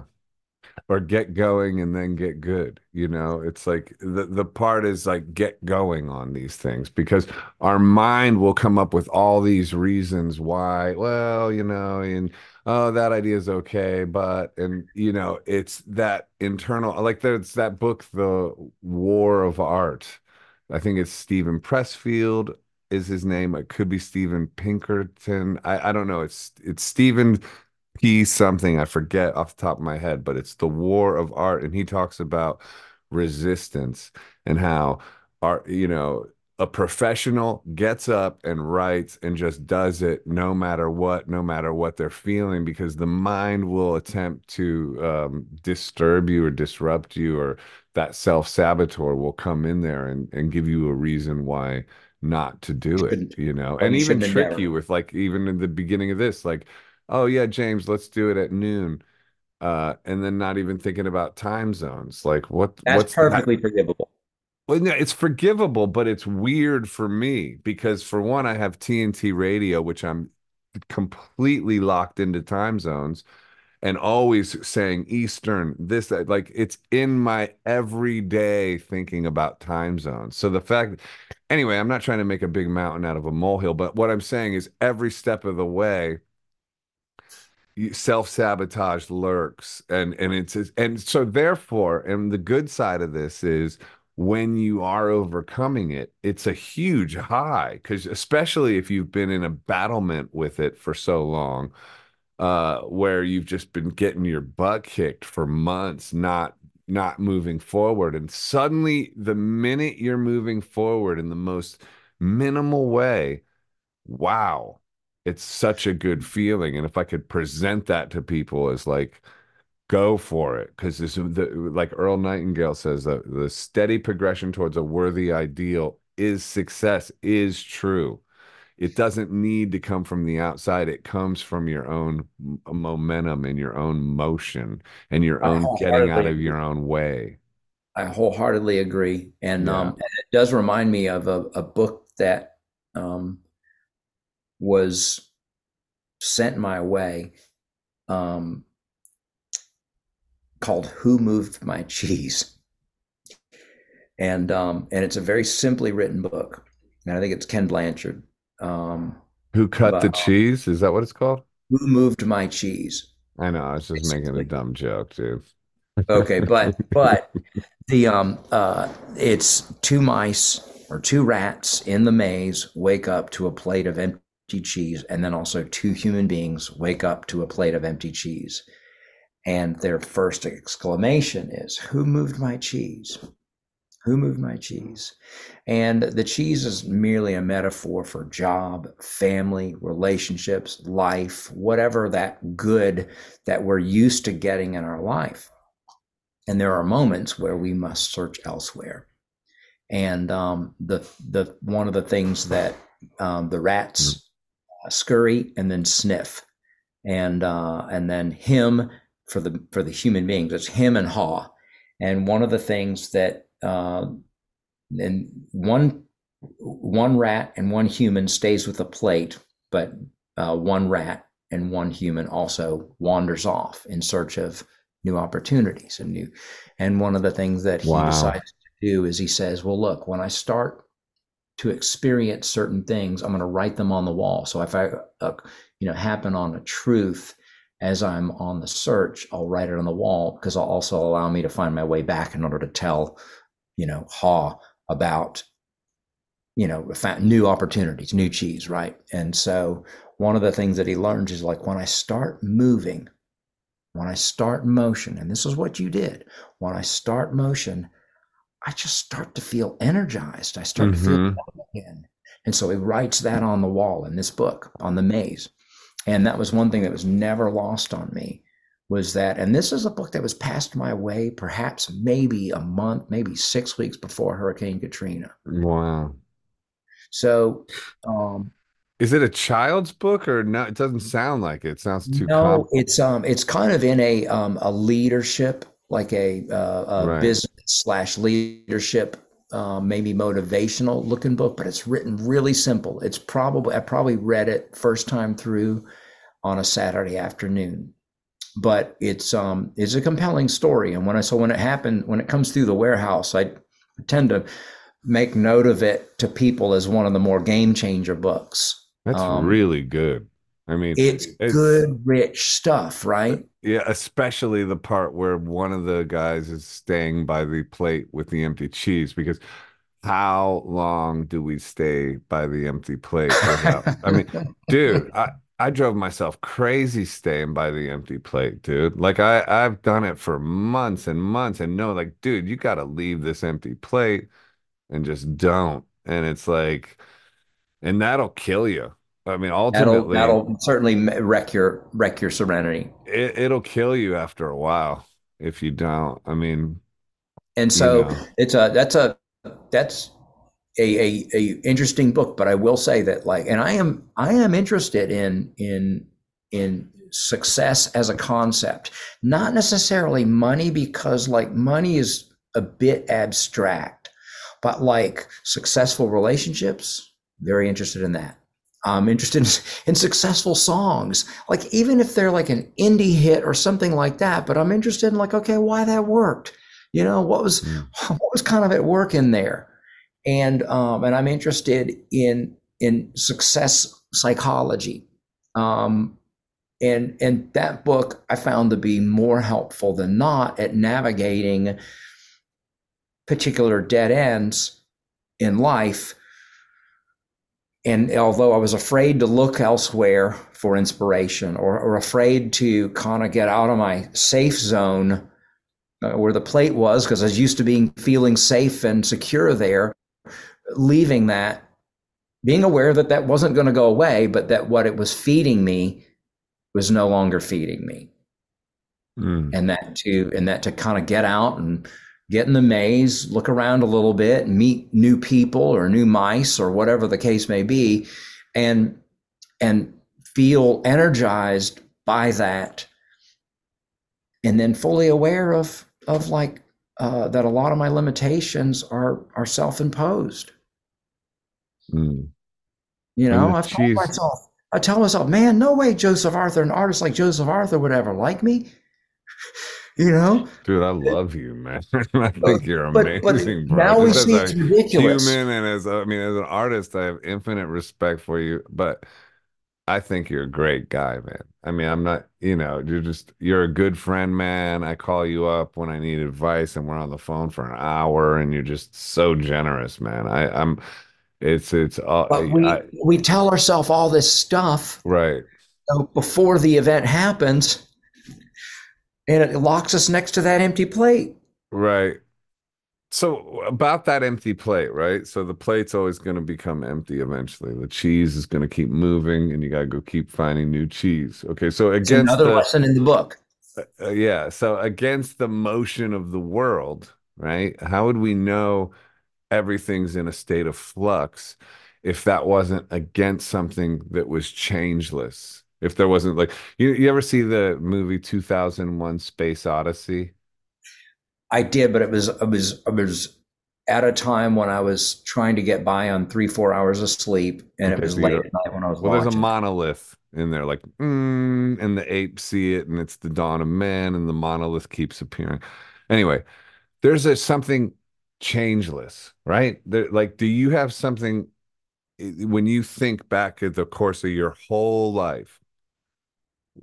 Is there something that is exactly the same right here, right now, that was when you were five, that was when you were 10, that was when you were two, that was when you were 20, that was when you were 36? Is there a witness or some form of consciousness or something that is literally unchanging throughout this whole journey? Do you do you have a sense of that? Um uh there is constancy in breath in in in in our in our nourishment of breathing there is constancy in our circulatory systems. Um, there what about is, consciousness, though? In well, no, that didn't happen until later. I mean, and that's kind of an interesting thing too, as well, is that. Um, what do you mean it didn't happen until later? It happened right away. Like, right, but I was not aware no. of it. I was doing everything I could to, you know. Uh, but was it aware of you? Was consciousness aware of me? Um, perhaps. Uh, um, you know, if we think about the the the sociological collective mind, maybe maybe if that's a something we're all sharing in, maybe that consciousness was aware of you and aware of me. But um, but in terms of like, I mean, just tell a 26 year old, hey, I need you to really be present. Who is observing your thoughts right now? You can sort of see your thinking right? You can like think like who is observing you right now? You can sort of observe yourself from the outside right i think in meditation i'm capable of doing that but most not even meditation just right here right now. Can't you see yourself talking on a camera into a zoom call to me and doing a podcast? A like, little bit but i'm but i'm really in the moment. I really am in the moment that is it being in the moment. Observing yeah. that is the moment. That is the joy. Sort of seeing yourself from the outside. Now that that who that who witnesses you from the outside sort of metacognition is what it's called. But is that been with you the whole journey of your life? If it has i was pretty numb to it. Now when you investigate as you're not numb and you're like thinking back and going like okay there's an observer seeing me now. Who who is that? What is that? And has that been here with me all the time and changeless and you, you know, know um uh put it this way uh so during katrina I got a chance to, and and then one of the things that I would say the, to extol any virtues about you know material loss or whatever, but um, it did give me a chance to pause, and one of the ideas that occurred to me was that love was always around me, has always been around me in ample amounts However, for some reason or another, I just would not have it. And I, mm. and I shut myself off from it. I rationalized myself away from it. And, and it gave me an experience of hell on earth, frankly. Loved and it, or the fact that you wouldn't let yourself have love? I wouldn't let myself have it. Was giving me ah. a, a a a sense of being disconnected from my earthmates. And once I started realizing how crazy that was, then I wasn't really consumed with post life experience or pre life experience. At that point, I was really focusing my energies on not going to hell while I'm still alive.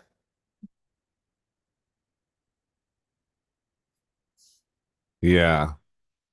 So you don't spend a lot of time in witness consciousness, like in terms of uh, just. No, no. I uh, when I um when I when I put myself into meditation, and then some of this occurs when I'm journaling too, invariably kind of put you in that observer consciousness. But not a lot of time as you know, not I'm I'm more in it. Uh, so so you're more thought consciousness then because you're either witnessing your thoughts or you're in your thoughts. Yeah, I might be I might be more thought consciousness than than preferred to it's be. hell on earth, dude. It's hell on earth. I yeah. can't do it, dude. I mean, I do do it. I'm not saying I'm constantly in witness consciousness, but that is a big shift for me that I am just not interested in identifying with my thoughts. It's just all no, nonsense. I don't think that. It's, I don't think that. I don't think that. I don't think that I'm interested in identifying with my thoughts either. It's nonsense. I, well, it's like it's usually it's an it's an endeavor of scarcity mindset.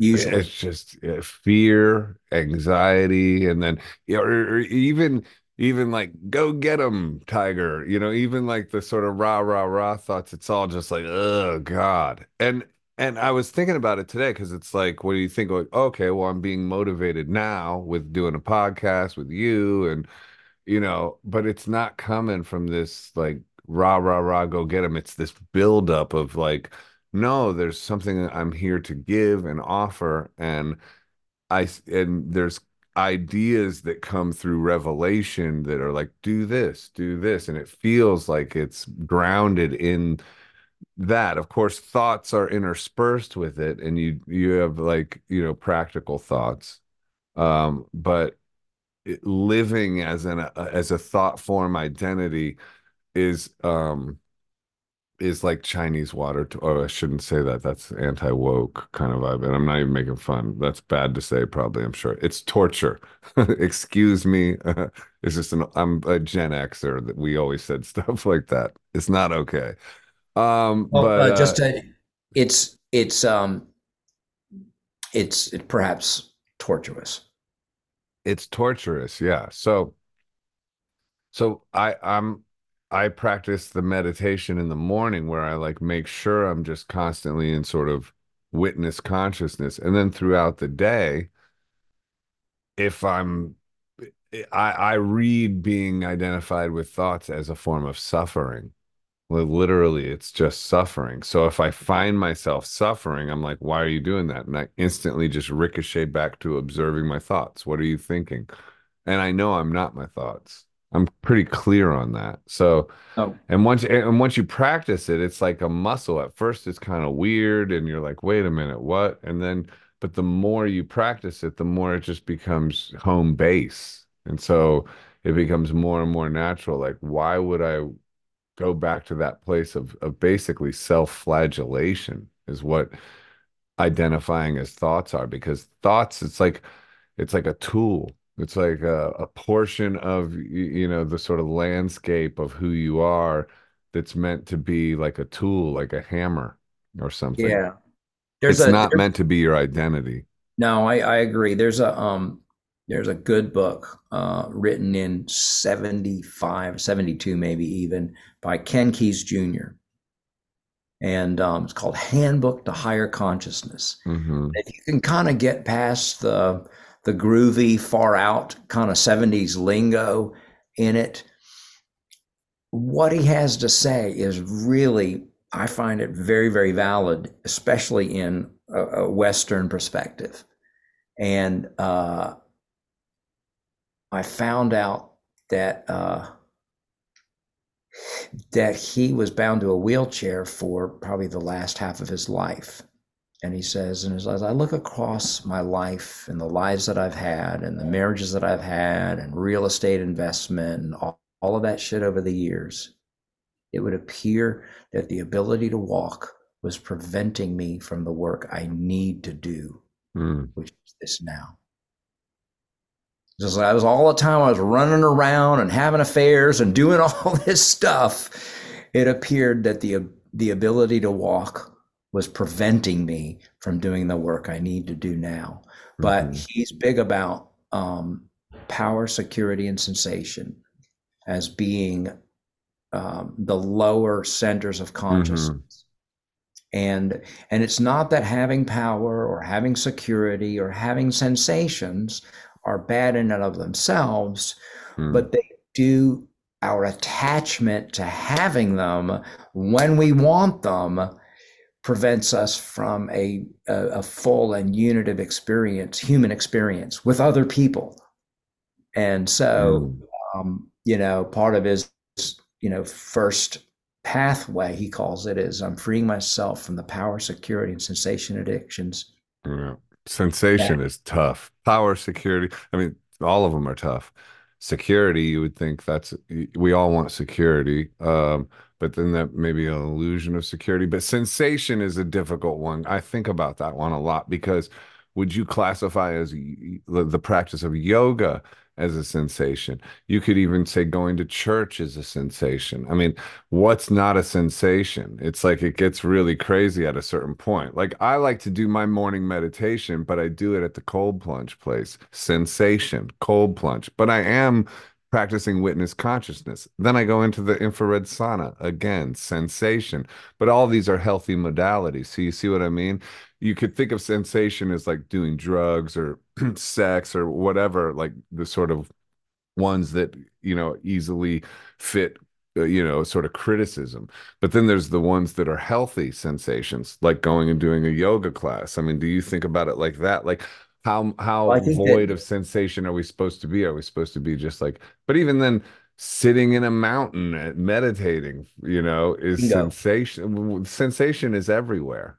Right. Powers that that prevent me from loving myself and uh, uh, make me judge others. In other words if it's if it's if we're endeavoring to do something that is its primary function is isolating, cutting ourselves off from other human beings, then it's probably not a good endeavor. You know, but if it's having sensation in and of itself, having success or security or power in and of itself, is not a bad thing. It's right. the, the, degree to we're attached to it. And that's what mm. I hmm. used to say when I had, uh, you know, it's like pleasure, pleasure ain't a problem, man. Pleasure, keeping pleasure showing up at 9 a.m. first thing in the morning every day at my doorstep. Well, that's a whole nother thing. first thing out in the morning, pleasure. yeah. So it's, uh, so it's, um, and, and, but he, he does, he does write I think really well about this stuff. And the book's been out of print forever, but um, but my dad sent it my way, and I was really really pleased to get it and look through it. Power, security, and sensation addictions that prevent me from loving myself. Oh, and and that's the the cusp, uh, yeah. Because none of those things I was speaking of prevent me from loving myself. They help me, but I I am aware, like you know, because I because I do meditate quite a lot, or you know, sit in silence or try to know God, however you want to frame it. But I'm doing it in the in these ways that are sort of supercharged, and I'm aware that I sometimes sort of go like, "Hey, man, could you do that just waking up in the morning?" And I could, you know, but why not do it in these other things? Well, so are you? Do you? uh I, a cold plunge you, is certainly interesting. A cold plunge. Yeah. Yeah, uh, but it's actually, great. one friend, I have one friend who does that. Even he's done it in like Scotland, mm-hmm. but he mm-hmm. also does it in his shower. He says, "Man, without fail, at about like the 35 second mark, I start laughing uncontrollably." Oh, it's great. It's absolutely great. People are like, "Oh, cool," you know. It's just, it's fantastic, though. It just gives you such a charge. It boosts testosterone too apparently, which is a good thing for us older gents. But um, so okay. you got a song you're gonna play for us? I mean, yeah. I asked you like, oh, could you write a song about no weapon? And you said you had something maybe prepared. Yeah. Does this sound any good? Yeah. Wait, do you have the musicians sound on? It says original sound for, for musicians off. Okay, how do I no, get that? Click it. Okay. On. Okay, it's on. Great. You build your towers high and raise the wall so steep. When the morning comes, they wash into the sea. You carry war inside the Sunday on your knees. And in your wildest dreams, you still don't get released.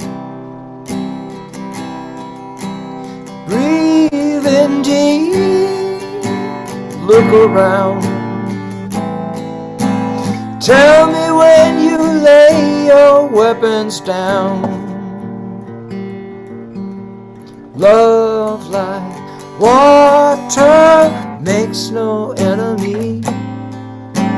Love like water makes no enemy. Testified at Riverside to find some kind of peace, but you were busy turning water into wine.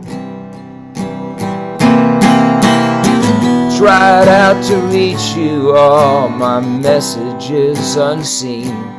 Has your spirit crossed the friendly fire line?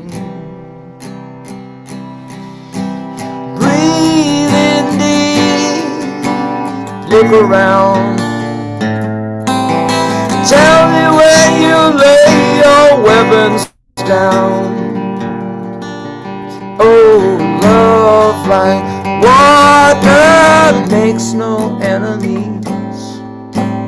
Love like water makes no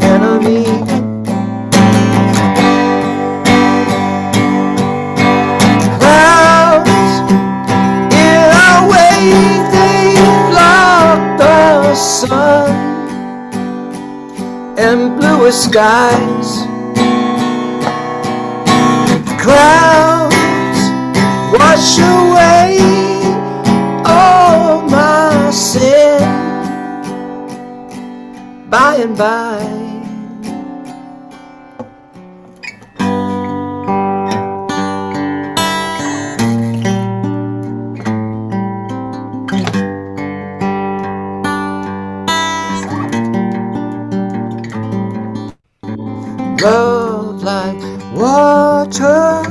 Makes no enemy. Love like water makes no enemy. Mhm, mhm, mhm, mhm.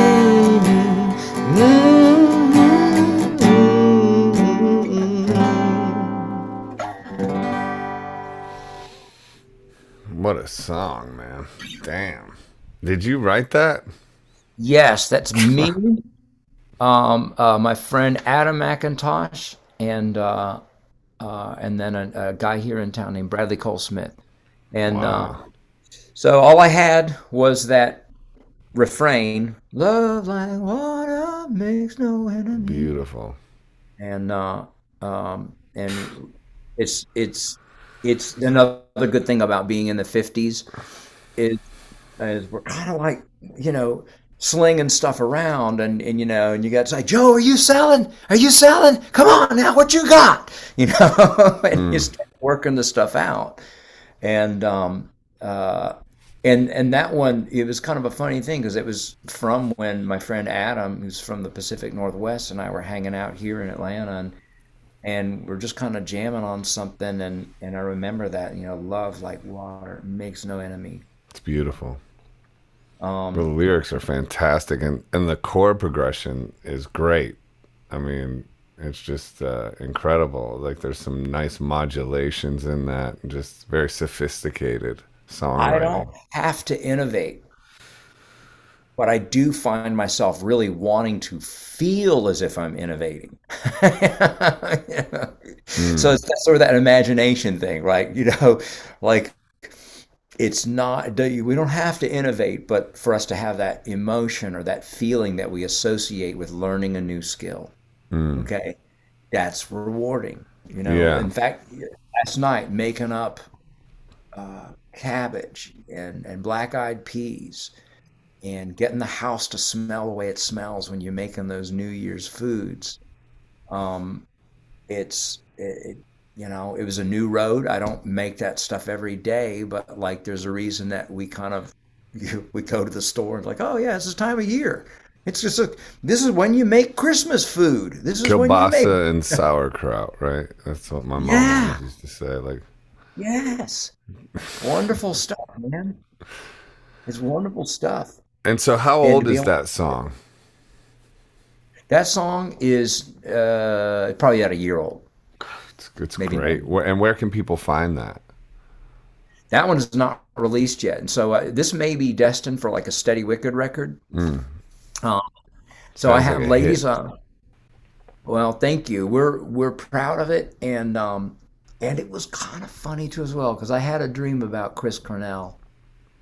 Um, and I don't know if this is relevant anything, but it does remind me of something that yeah, he would that introduce. chorus. Yeah, yeah, I can hear. Oh, yeah, it's very Cornell. That's and yeah, yeah. I, I told dream. you I got I got to know him pretty uh, pretty decent. Uh, I would love to have gotten to know him because yeah. he and I have. I think both of. I think he was. An, I think he was the best guitarist in that band, and it does not to say that Kim oh, yeah. Uh. No, Kim's a great lead player, but Chris was writing, you know, all that like sort of Black Hole Sun chord progressions, and so that's Chris, and yeah, I mean, guys like god level talent, god tier, and just what a great guy. Really nice guy. Really like. Would have loved to have spent time with him. Would have loved to have gotten to know him, and Jeff Buckley too as well. I consider a brother of sorts. Never got to meet him. Yeah. Um, uh, but when when you think about like, uh, you know, where he was at, and and I, I had a dream that we were in one of those splitter buses headed to a festival, and um, and this was after he was dead, but he was. We were headed to a festival, and um, I was talking about you know some of the dreams I would have. You know, I'd have like kind of nightmare dreams about heading to a festival, entirely unprepared for a performance. The naked dream, yeah, yeah, and uh, and yet um, Chris, who you know, I I've been aware that you know he was perhaps disconnected from his success at certain points and and unhappy at certain points, but this was not my experience. He was in this bus and it was a passenger van and we're headed to a festival somewhere in Spain or somewhere I don't know, but he is making everybody laugh and we're mm. all just like at peace and having a good time. And um, I was glad. Maybe I never got a chance to hang with him in life, but sounds like you did. Sounds like you hung with him because that was my experience of the guy. I mean, we ended up, you know, becoming friends and going on a couple hikes. And, you know, he picked me up. I was staying out in LA and he came and picked me up in, in one of his old school sports cars, which was amazing. And we went on a couple hikes and, you know, got to chat. But like, I met him at Pearl Jam 20 and I had some of my live paintings in, you know, Eddie Vedder's or Pearl Jam's uh, dressing room. And I was uh, back there and my big paintings were there. He's like, "Who who painted these?" Where, and I said, "Oh, I did."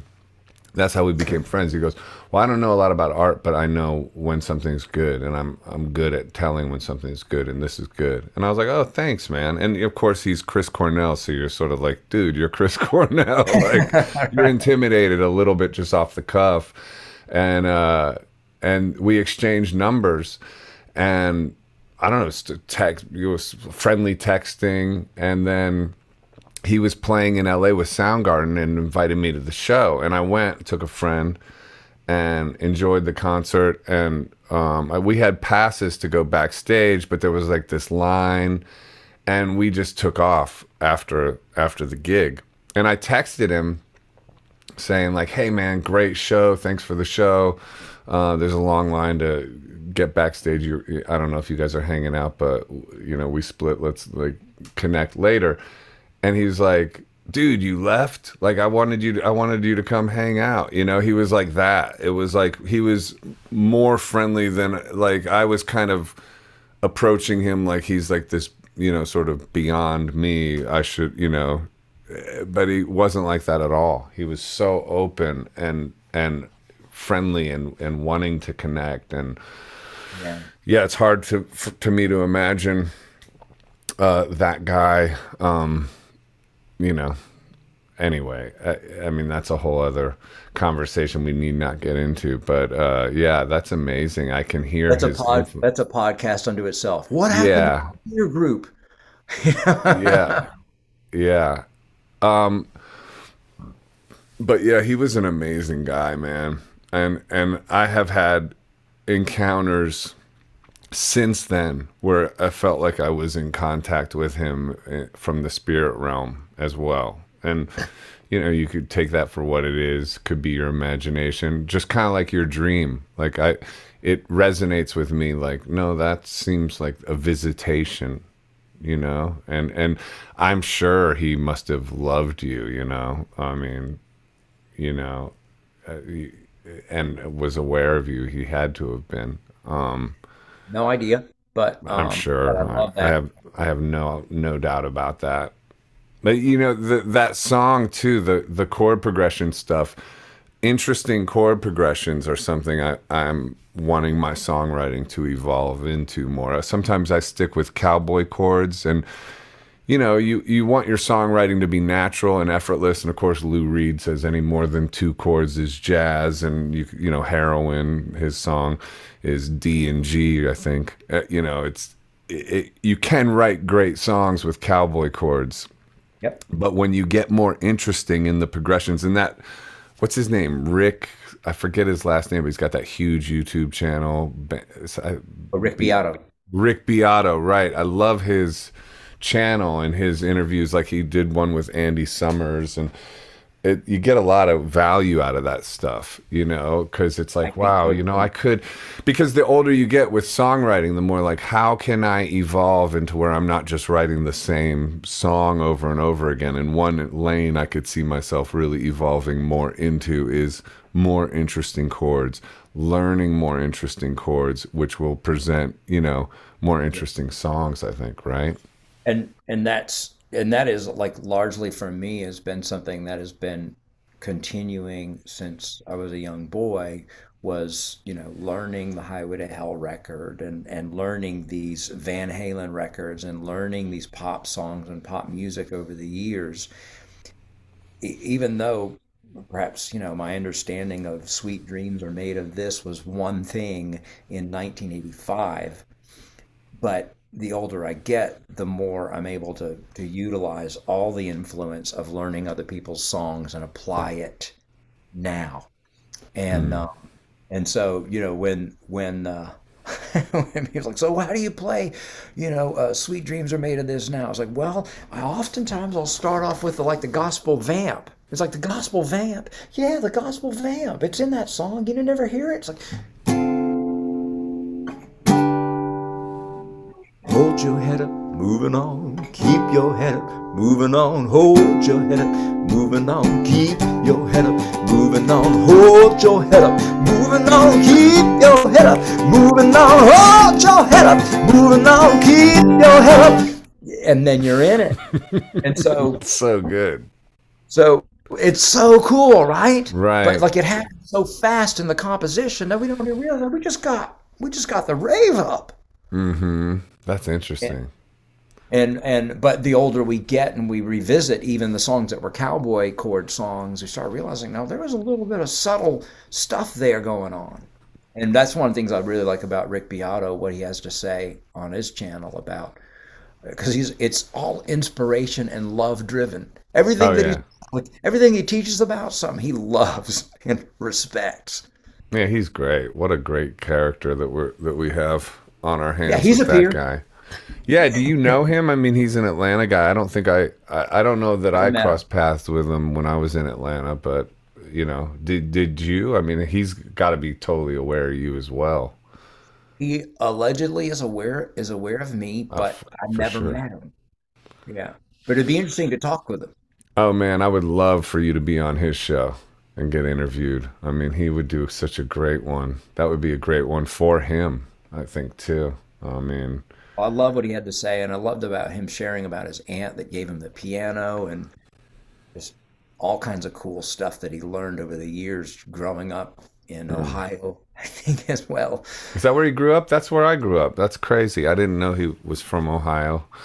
Hey man, so on Rick Beato though, what do you like?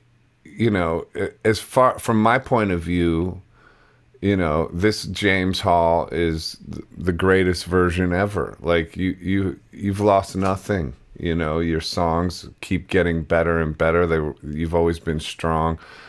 Um, and even we're doing this podcast now. It's like we're living in this time of uh, a creator's economy. You know, um, have you thought about doing something branching out from music? Where you're sort of participating, maybe starting a podcast, maybe breaking down other people's song, like uh, uh, what's his name, Justin uh, from the Darkness, Justin Hawkins, I think.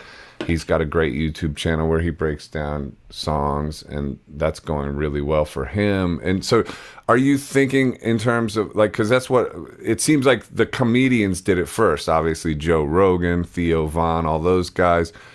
They're their digital content is sort of all of it works together with their live dates and everything like that. It seems to me um, in in the sort of gluttony of content that's out there to, to sort of get your uh, your your work out there, we have to sort of expand the universe and how we present it via podcasts via whatever social media. Um, so, do you think in, along those lines, like maybe uh, creating James Hall content outside of just songs and, and touring? Um, a good. That's a good question. Um, I uh, I haven't really entertained it too much because because a lot of the times I do feel um, uh, happier the less screen time I have. Sorry for sound, but I mean like in in terms of like writing a song, it's usually like pen and paper, and a couple friends and a guitar, and so um, uh, recording it is a whole different thing. I'm I am best served when it's captured live in some manner, even if it's you know maybe you mix it not live or or you you um, uh, reapproach it at a later date. But um, but uh, I haven't really entertained too much in the way of like content creation.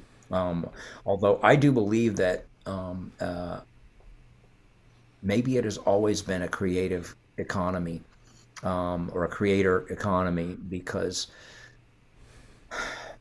uh, well, do you know um, Jeff Bekos?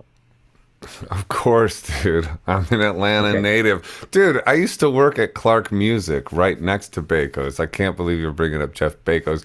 Shout out Jeff Bekos if you're listening to this. He's an yeah. amazing dude. Well, I recorded I recorded with him back in the day. He, he and he's he's wonderful and he's inspired and uh, he's got a he's got That's great to sons. hear that are in their you know they're in their early 20s and kind of getting out on their own and kind of finding out who they are. And one of them's at least to my knowledge is is becoming a musician. And uh and uh, one thing jeff said to me he's like man i tell my kids like um there's a lot more money than there are good ideas. He says just work for the ideas. Keep you know keep the ideas going around. Because a lot of the time the people with the money and don't have any idea will pay a lot of money for your ideas. And that's certainly that's kind of the, the, the interesting approach to it. But uh, but that was the advice that he was giving his sons, and I thought that was a really really interesting approach to like kind of uh, like uh, do we work for for an ideal or an idea more so than we work for money, and um, and and I, I don't necessarily think that there's any right or wrong, you know, in how we approach. But I know for me, I would far more rather work for meaning than for money. Um, yeah, uh, but they can blend, and and we just can't. We have to acknowledge the world that we're in, and we have to, and we, and it can't help but notice what is working for people, and it happens to be content you know it's like yeah. and so then and, and, and, and then like look at this podcast like this is great man i'm glad we're doing this yes there's uh you, like with all things, there's the yin and the yang. There's the sun right there, but then there's the shadow that that's casting, right? And so just because a shadow exists doesn't mean you know, I should try to stay away from going into the sun because there's going to be a shadow. The shadow being ambition or and not that right. ambition is even wrong, but just like you know the the things about oh screen social media it, ha- it, has this stuff and it is exhausting and it is you know a torture and, and and many negatives about it as well but the positives are like when you get into a lane like you you you sort of get out of your own way enough to cultivate your love to present to people as someone like Rick Beato is doing, you know, and then it becomes like, well, well that, that's just a gift to humanity, what he's doing. you know what I mean? And it's like, yeah, it's in the same lane as social media. And yeah, I'm sure he's um, business minded about it and ambitious. And the shadow is there with the giant sun as well for him and for everybody but if you balance that right and you sort of like go, well, like, you know, I mean, because you know, when we came up, when you got your huge record deal with Geffen and I got my deal with Peter Gabriel and then Virgin Records and all that kind of stuff. And then you just had these enormous teams, if you were lucky enough to get signed, that would then, you could have that thing. And plus, we grew up in the sort of, you know, grunge era where it was like any ambition was seen as you know oh you're a sellout you're not legit all that kind of stuff. You know it was easy for us to go like i'm just an artist i'm just writing my songs and and and there was this stuff behind you. But nowadays it's like tiktok it's all these things. And you know so you I, I, don't know uh, on, on on some level it can be an opportunity to get soulfully creative within the confines of the structure of social media and you know modern day marketing which is basically content you know? And so then but but what ultimately can come out of it is something of great value to people. And of course that's really what the only thing that's going to win anyway.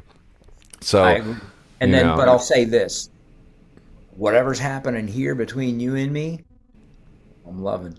Yeah, exactly. Me too.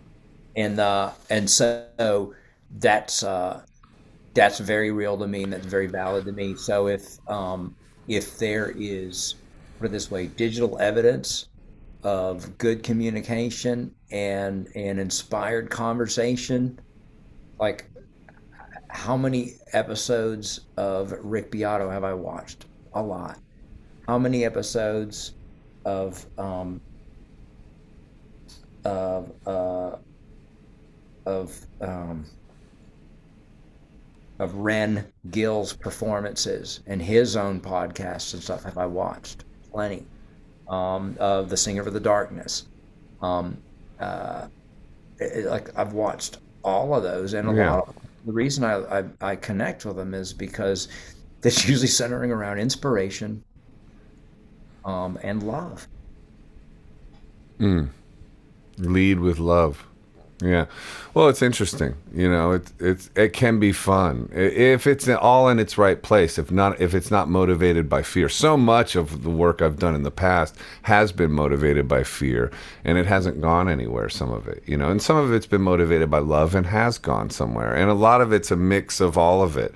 But also, you can't judge and condemn yourself. So even if you have operated from a place of ego in the past, we all have, you know. Uh, that, so, so, huh?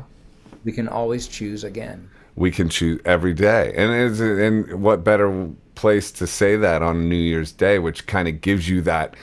It's sort of it it, it has a, the autumn the reset built into it. It's like this is the first day of the rest of your life. It it feels that way, and that's one thing great about New Year's is it's like start again. Whatever it is that you've done that hasn't gone the way you wanted it to, or that you you know, ooh, I wish I didn't do it like that, or oh, I could have done that, or why didn't I get going sooner, or this, that, and the other. All of that wash away. Start now. Start today. You know. And and God bless my mom. Uh, 55 years ago. yeah. With her firstborn, which was me, a nine pound me. So um, you know, we think about all of those, uh, all of those resets, all those new experiences. Mm. I hit the planet in Houston. Nice. Something about you reminds me of uh, Hank Williams. Always, you've always reminded me of Hank Williams. I don't know why, dude, but that's. It's the howdy doody head. It, it's just the classic. It's I don't know. You're you're the. I think it's the the genuine the, your genuineness. Let me play you a little of this. Can you hear that? Is my musician? Yep, I can. Yeah. All right. So this one's no weapon. In the battle you never could conquer comes a rage, builds inside you a monster. But if you forgive who led you to the slaughter, no weapon they've used against you will bother. No weapon formed against you will prosper.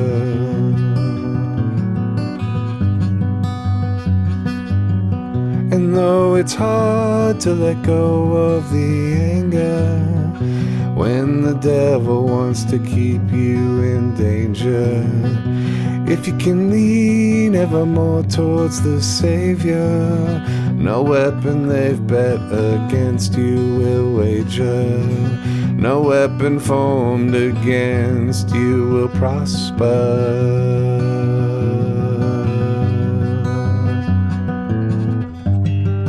Trying to make your way back to the light where your dreams are still running, they're free. Asking the Lord to help make it alright and to be who He wants you to be. He wants you to be so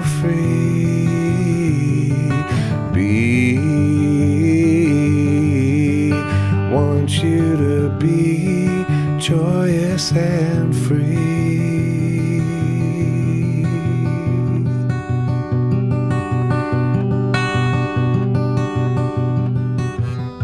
Faith is hard, but the only solution in a world full of spiritual pollution.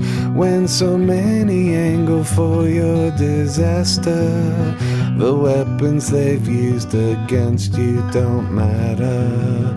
No weapon formed against you will prosper. No weapon formed against you will prosper. But full of hate, hard to love on your neighbor. In debate as they act like a stranger. But if you can see everyone as your brother, no weapon they've used against you will bother. No weapon formed against you will prosper. No weapon formed against you will prosper. Trying to make your way back to the light where your dreams are still running, they're free. Asking the Lord to help make it alright and to be who He wants you to be. He wants you to be so free. Be. He wants you to be joyous and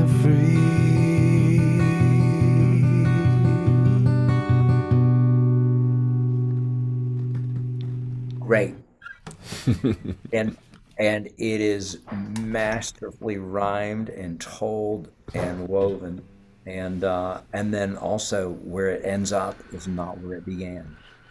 Yeah there's a key change i guess in there. And i, I kept messing I, I forgot i was like you know how sometimes you can't spell the word cat? Like i know that chord progression but i kept playing it wrong at the top and i kept like uh just not letting that stop me. It was, and then finally I got it. I got it right again. I kept doing. And there were cool. There were really cool chords in there too. Is like the um, like the G that you were hitting has got like you know an F sharp way over it, you know, and it's uh, really cool sound and like the, the you know that yeah that sort of stuff always makes it makes it interesting. I think for me too as well as a listener. Looking at G, ah, well, it's really yeah. cool. So yeah, it's, it, it, there's you know um, Kim was reading me an article about the use of color in evoking emotion in films, and um, and I think that color in the use of chords is also similarly useful uh, mm. emotion in us, and, uh, and I love that that you that you're that you're looking at that. And and it's not that there's anything wrong with cowboy chords because cowboy chords are awesome. The cowboy chords are what got me where i am. Mm-hmm. but as we're getting older and we're kind of experiencing like oh, this is a complicated emotion you know? like, this is not like being 13 in love anymore. It's a complicated emotion. And so it's only right that we have some some chords with some more color to it. Are you surprised at all that like you know because also we were talking about back when we started and th- there was definitely still when we were going the narrative that was like oh once you're 27 you're way past your sell by date or 30 certainly is like ancient you know and y- y- there was that sort of uh, ageism with music pretty heavy. And that's I I'd say it's still there on some level with like TikTok and all that, and the you know there's definitely in the pop charts a, a youth dominated field. But are you um, at all like for one? Did that ever sort of because I, I, know you did this sort of books for Africa thing, and you've done different things with your life uh, outside of music. I wonder if there was ever a point where you thought, okay, my music is now over. And do you think now, do you see an open road of endless possibilities and evolution towards music and, and feel completely rejuvenated by it? And if so, does that surprise you? Um, uh, I um, if I'm looking at the artists who are are, either peers or older than me that are still alive and still doing it, I, I um I'm grateful that they're still offering something into the conversation. And um and if you know, and if I and if I think about you know, your song No Weapon. Um, it's it's highly encouraging to hear that sort of work coming out right now. You know, because that's a philosophy I'm right behind. Mm. You know, that's a that's a unitive, that's a one heart kind of kind of approach. Yeah. And uh, and and and so I think that that ends up being open ended in and of itself. You know, I think that becomes like a wide a wide road of future, a wide road of possibilities. And, Absolutely. And and and then so, you know, is, is ageism like a thing and stuff like that? Yes. In a, in in but I mean all of these are tools every ism is a tool to separate ourselves from ourselves. And that just seems like more madness. And I got plenty of mental illness in my family tree. Just shake shake the family tree and a lunatic or two's bound to drop.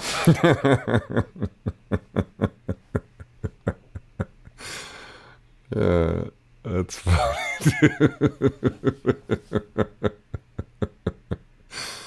that's a good image. You should write that. You should write that song. Shake the family, family tree. tree of addiction and a family tree of addiction and mental illness. Yeah, what what family doesn't? Uh, you know that that's the whole thing too. It's like you know because in my Wikipedia it says recovering addict or whatever you know and all that kind of stuff. And yeah, I did AA and and certainly went down ropey roads with all that. But when I think about it now, I think like it's kind of almost outdated the concept of the addict as this sort of special thing because it's like dude everyone, especially when when we factor in phones, man. We're just living in a world of addicts. Yeah, not everybody's doing drugs that are sort of dangerous, and and obviously, you know, there's uh there's levels, of course. I, I know that, but you know, like I mean, like addiction or calling labeling somebody an addict. It's like it's you know what I mean. It's almost weird now because it's like who's not an addict? If you're if you're on your phone twenty four seven, you're an addict. When um uh one fella in in uh, in the men's group for Al-Anon would refer to it as like yeah you know I think that sometimes it's not even like the substance or the effect of substance on a dynamic or a relationship. It's the mood altering people in my life today. Mm. People. Have you experienced with any mood altering people, Joe? Absolutely. It's thoughts, too. dude. It's also down to thoughts. I mean, I like, you know, I'm looking at some, you know, um, fallouts in my recent life and, and I can pin it down to me allowing for certain ways of thinking.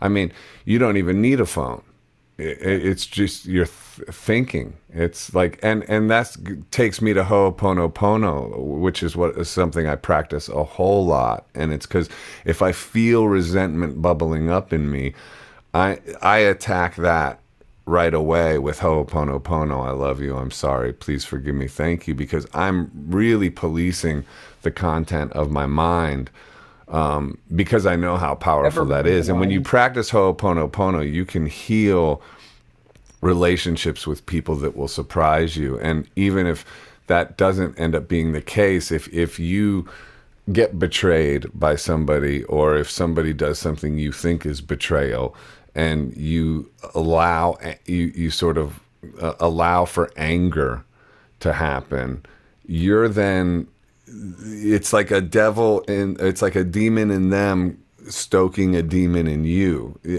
but you don't have to let allow for that you can understand that there's uh, it's not even them it's something working through them it's a spirit working through them trying to trying to access the demonic spirits in you but you can cut that off at the pass. And one of the tools I use to do that is Ho'oponopono. I just practice that mantra. And it's, it's a Hawaiian philosophy. Right? Hawaiian, yeah.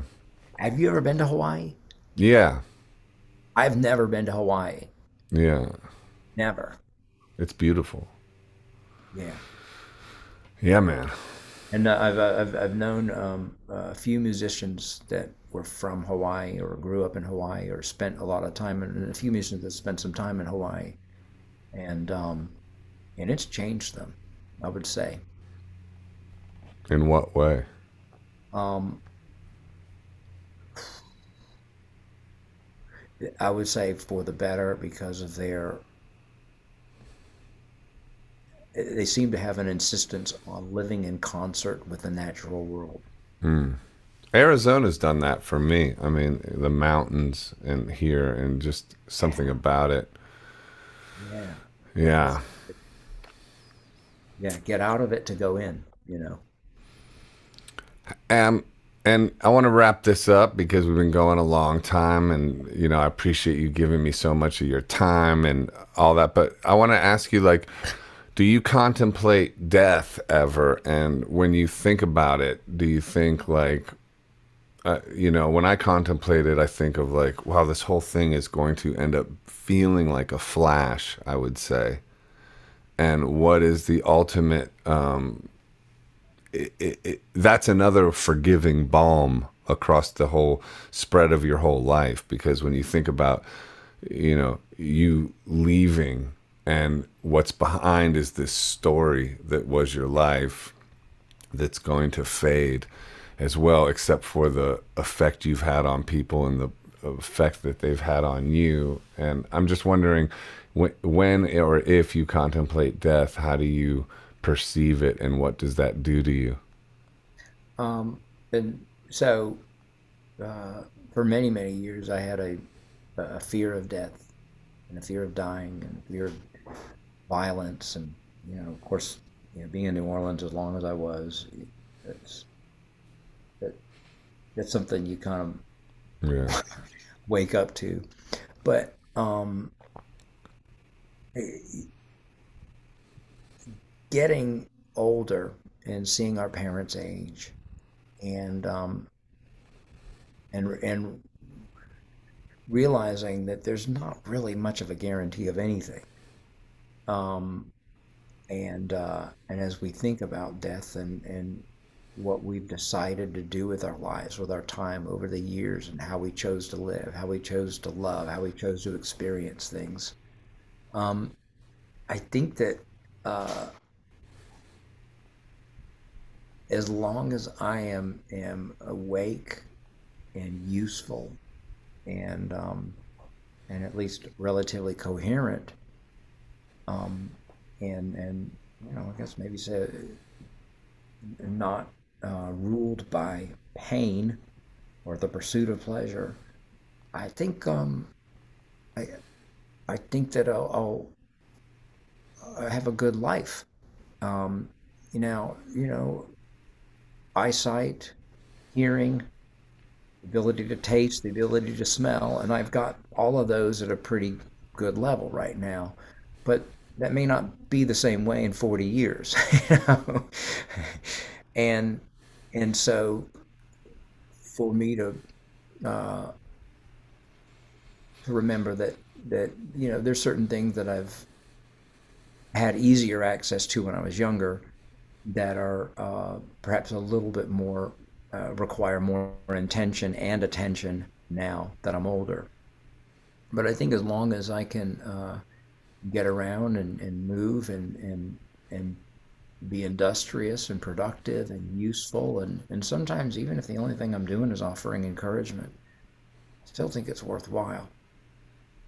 And um, uh, and sharing experience. I mean, how many times has somebody older than you, you know, said something really encouraging, and it's like, man, that's like the best thing I heard in two months.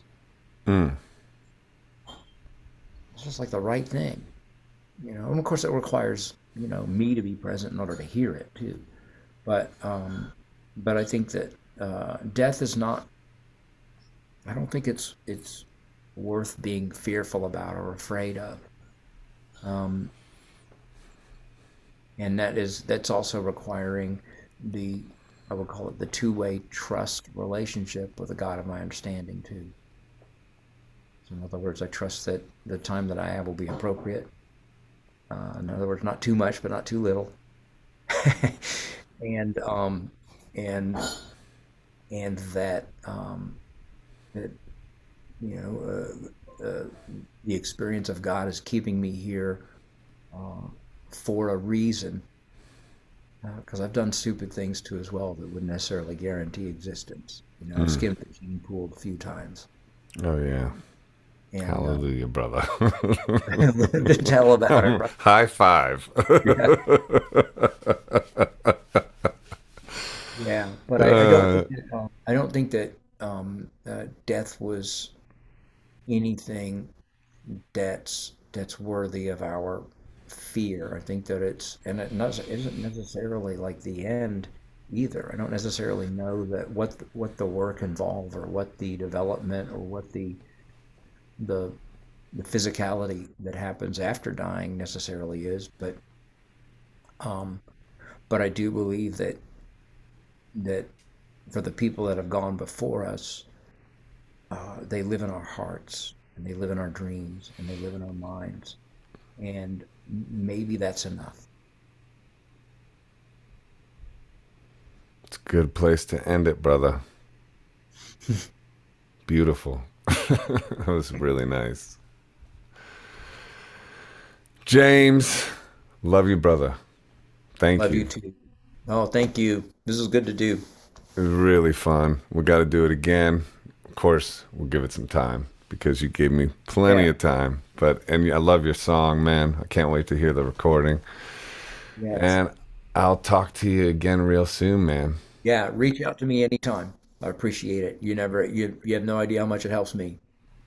Yeah, I, I love that. The other day I was going through some hard stuff and you were talking me through it and yeah, you mentioned um, that uh, you know by the way, you reaching out is helping me too. And it landed for me because, you know, I'm a 12 stepper. So I understand that being of service. It is, it is interesting when you think about it like that, though. It's like, wow, I actually, you know, and you know it's true. It's like, yeah, you are helping each other. Even when you're the one reaching out for help, you're helping who you're reaching out to. So that's a good thing to keep in mind.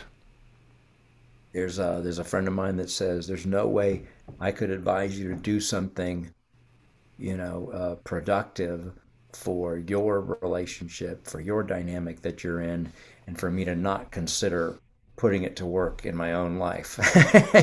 right. That's because I'm, at some point I can't just be all mouth. you know? Yeah. Yeah, it's a good reminder. It's intimacy. And it's the nature of spirituality. When you think about the 12 step rooms, when people are talking about their issues and you realize, oh, all of us are here having a human experience and we're all full of issues and dealing with stuff. And so when you see that from others, you're reminded that you're not, it's, you know, it can become like, uh, it's me, I'm in this crazy, you know, space. And it's like, no, it's all of us. We're all dealing, you know, and that's to me the essence of spirituality. Yeah. It is. Well, um, I smell some good cabbage and black eyed peas cooking right now. I'm Go get it. Put some hot sauce on it. Oh yeah, you know me. You know me. Joe, you look great, and it was great too. to talk with you today. Yeah, really man. Good. Love you, yeah. bro. I'll talk Love to you, you later. Thanks for tuning in, everybody. If you've made it this far, I hope so. And we'll see you again later, James. Bye bye.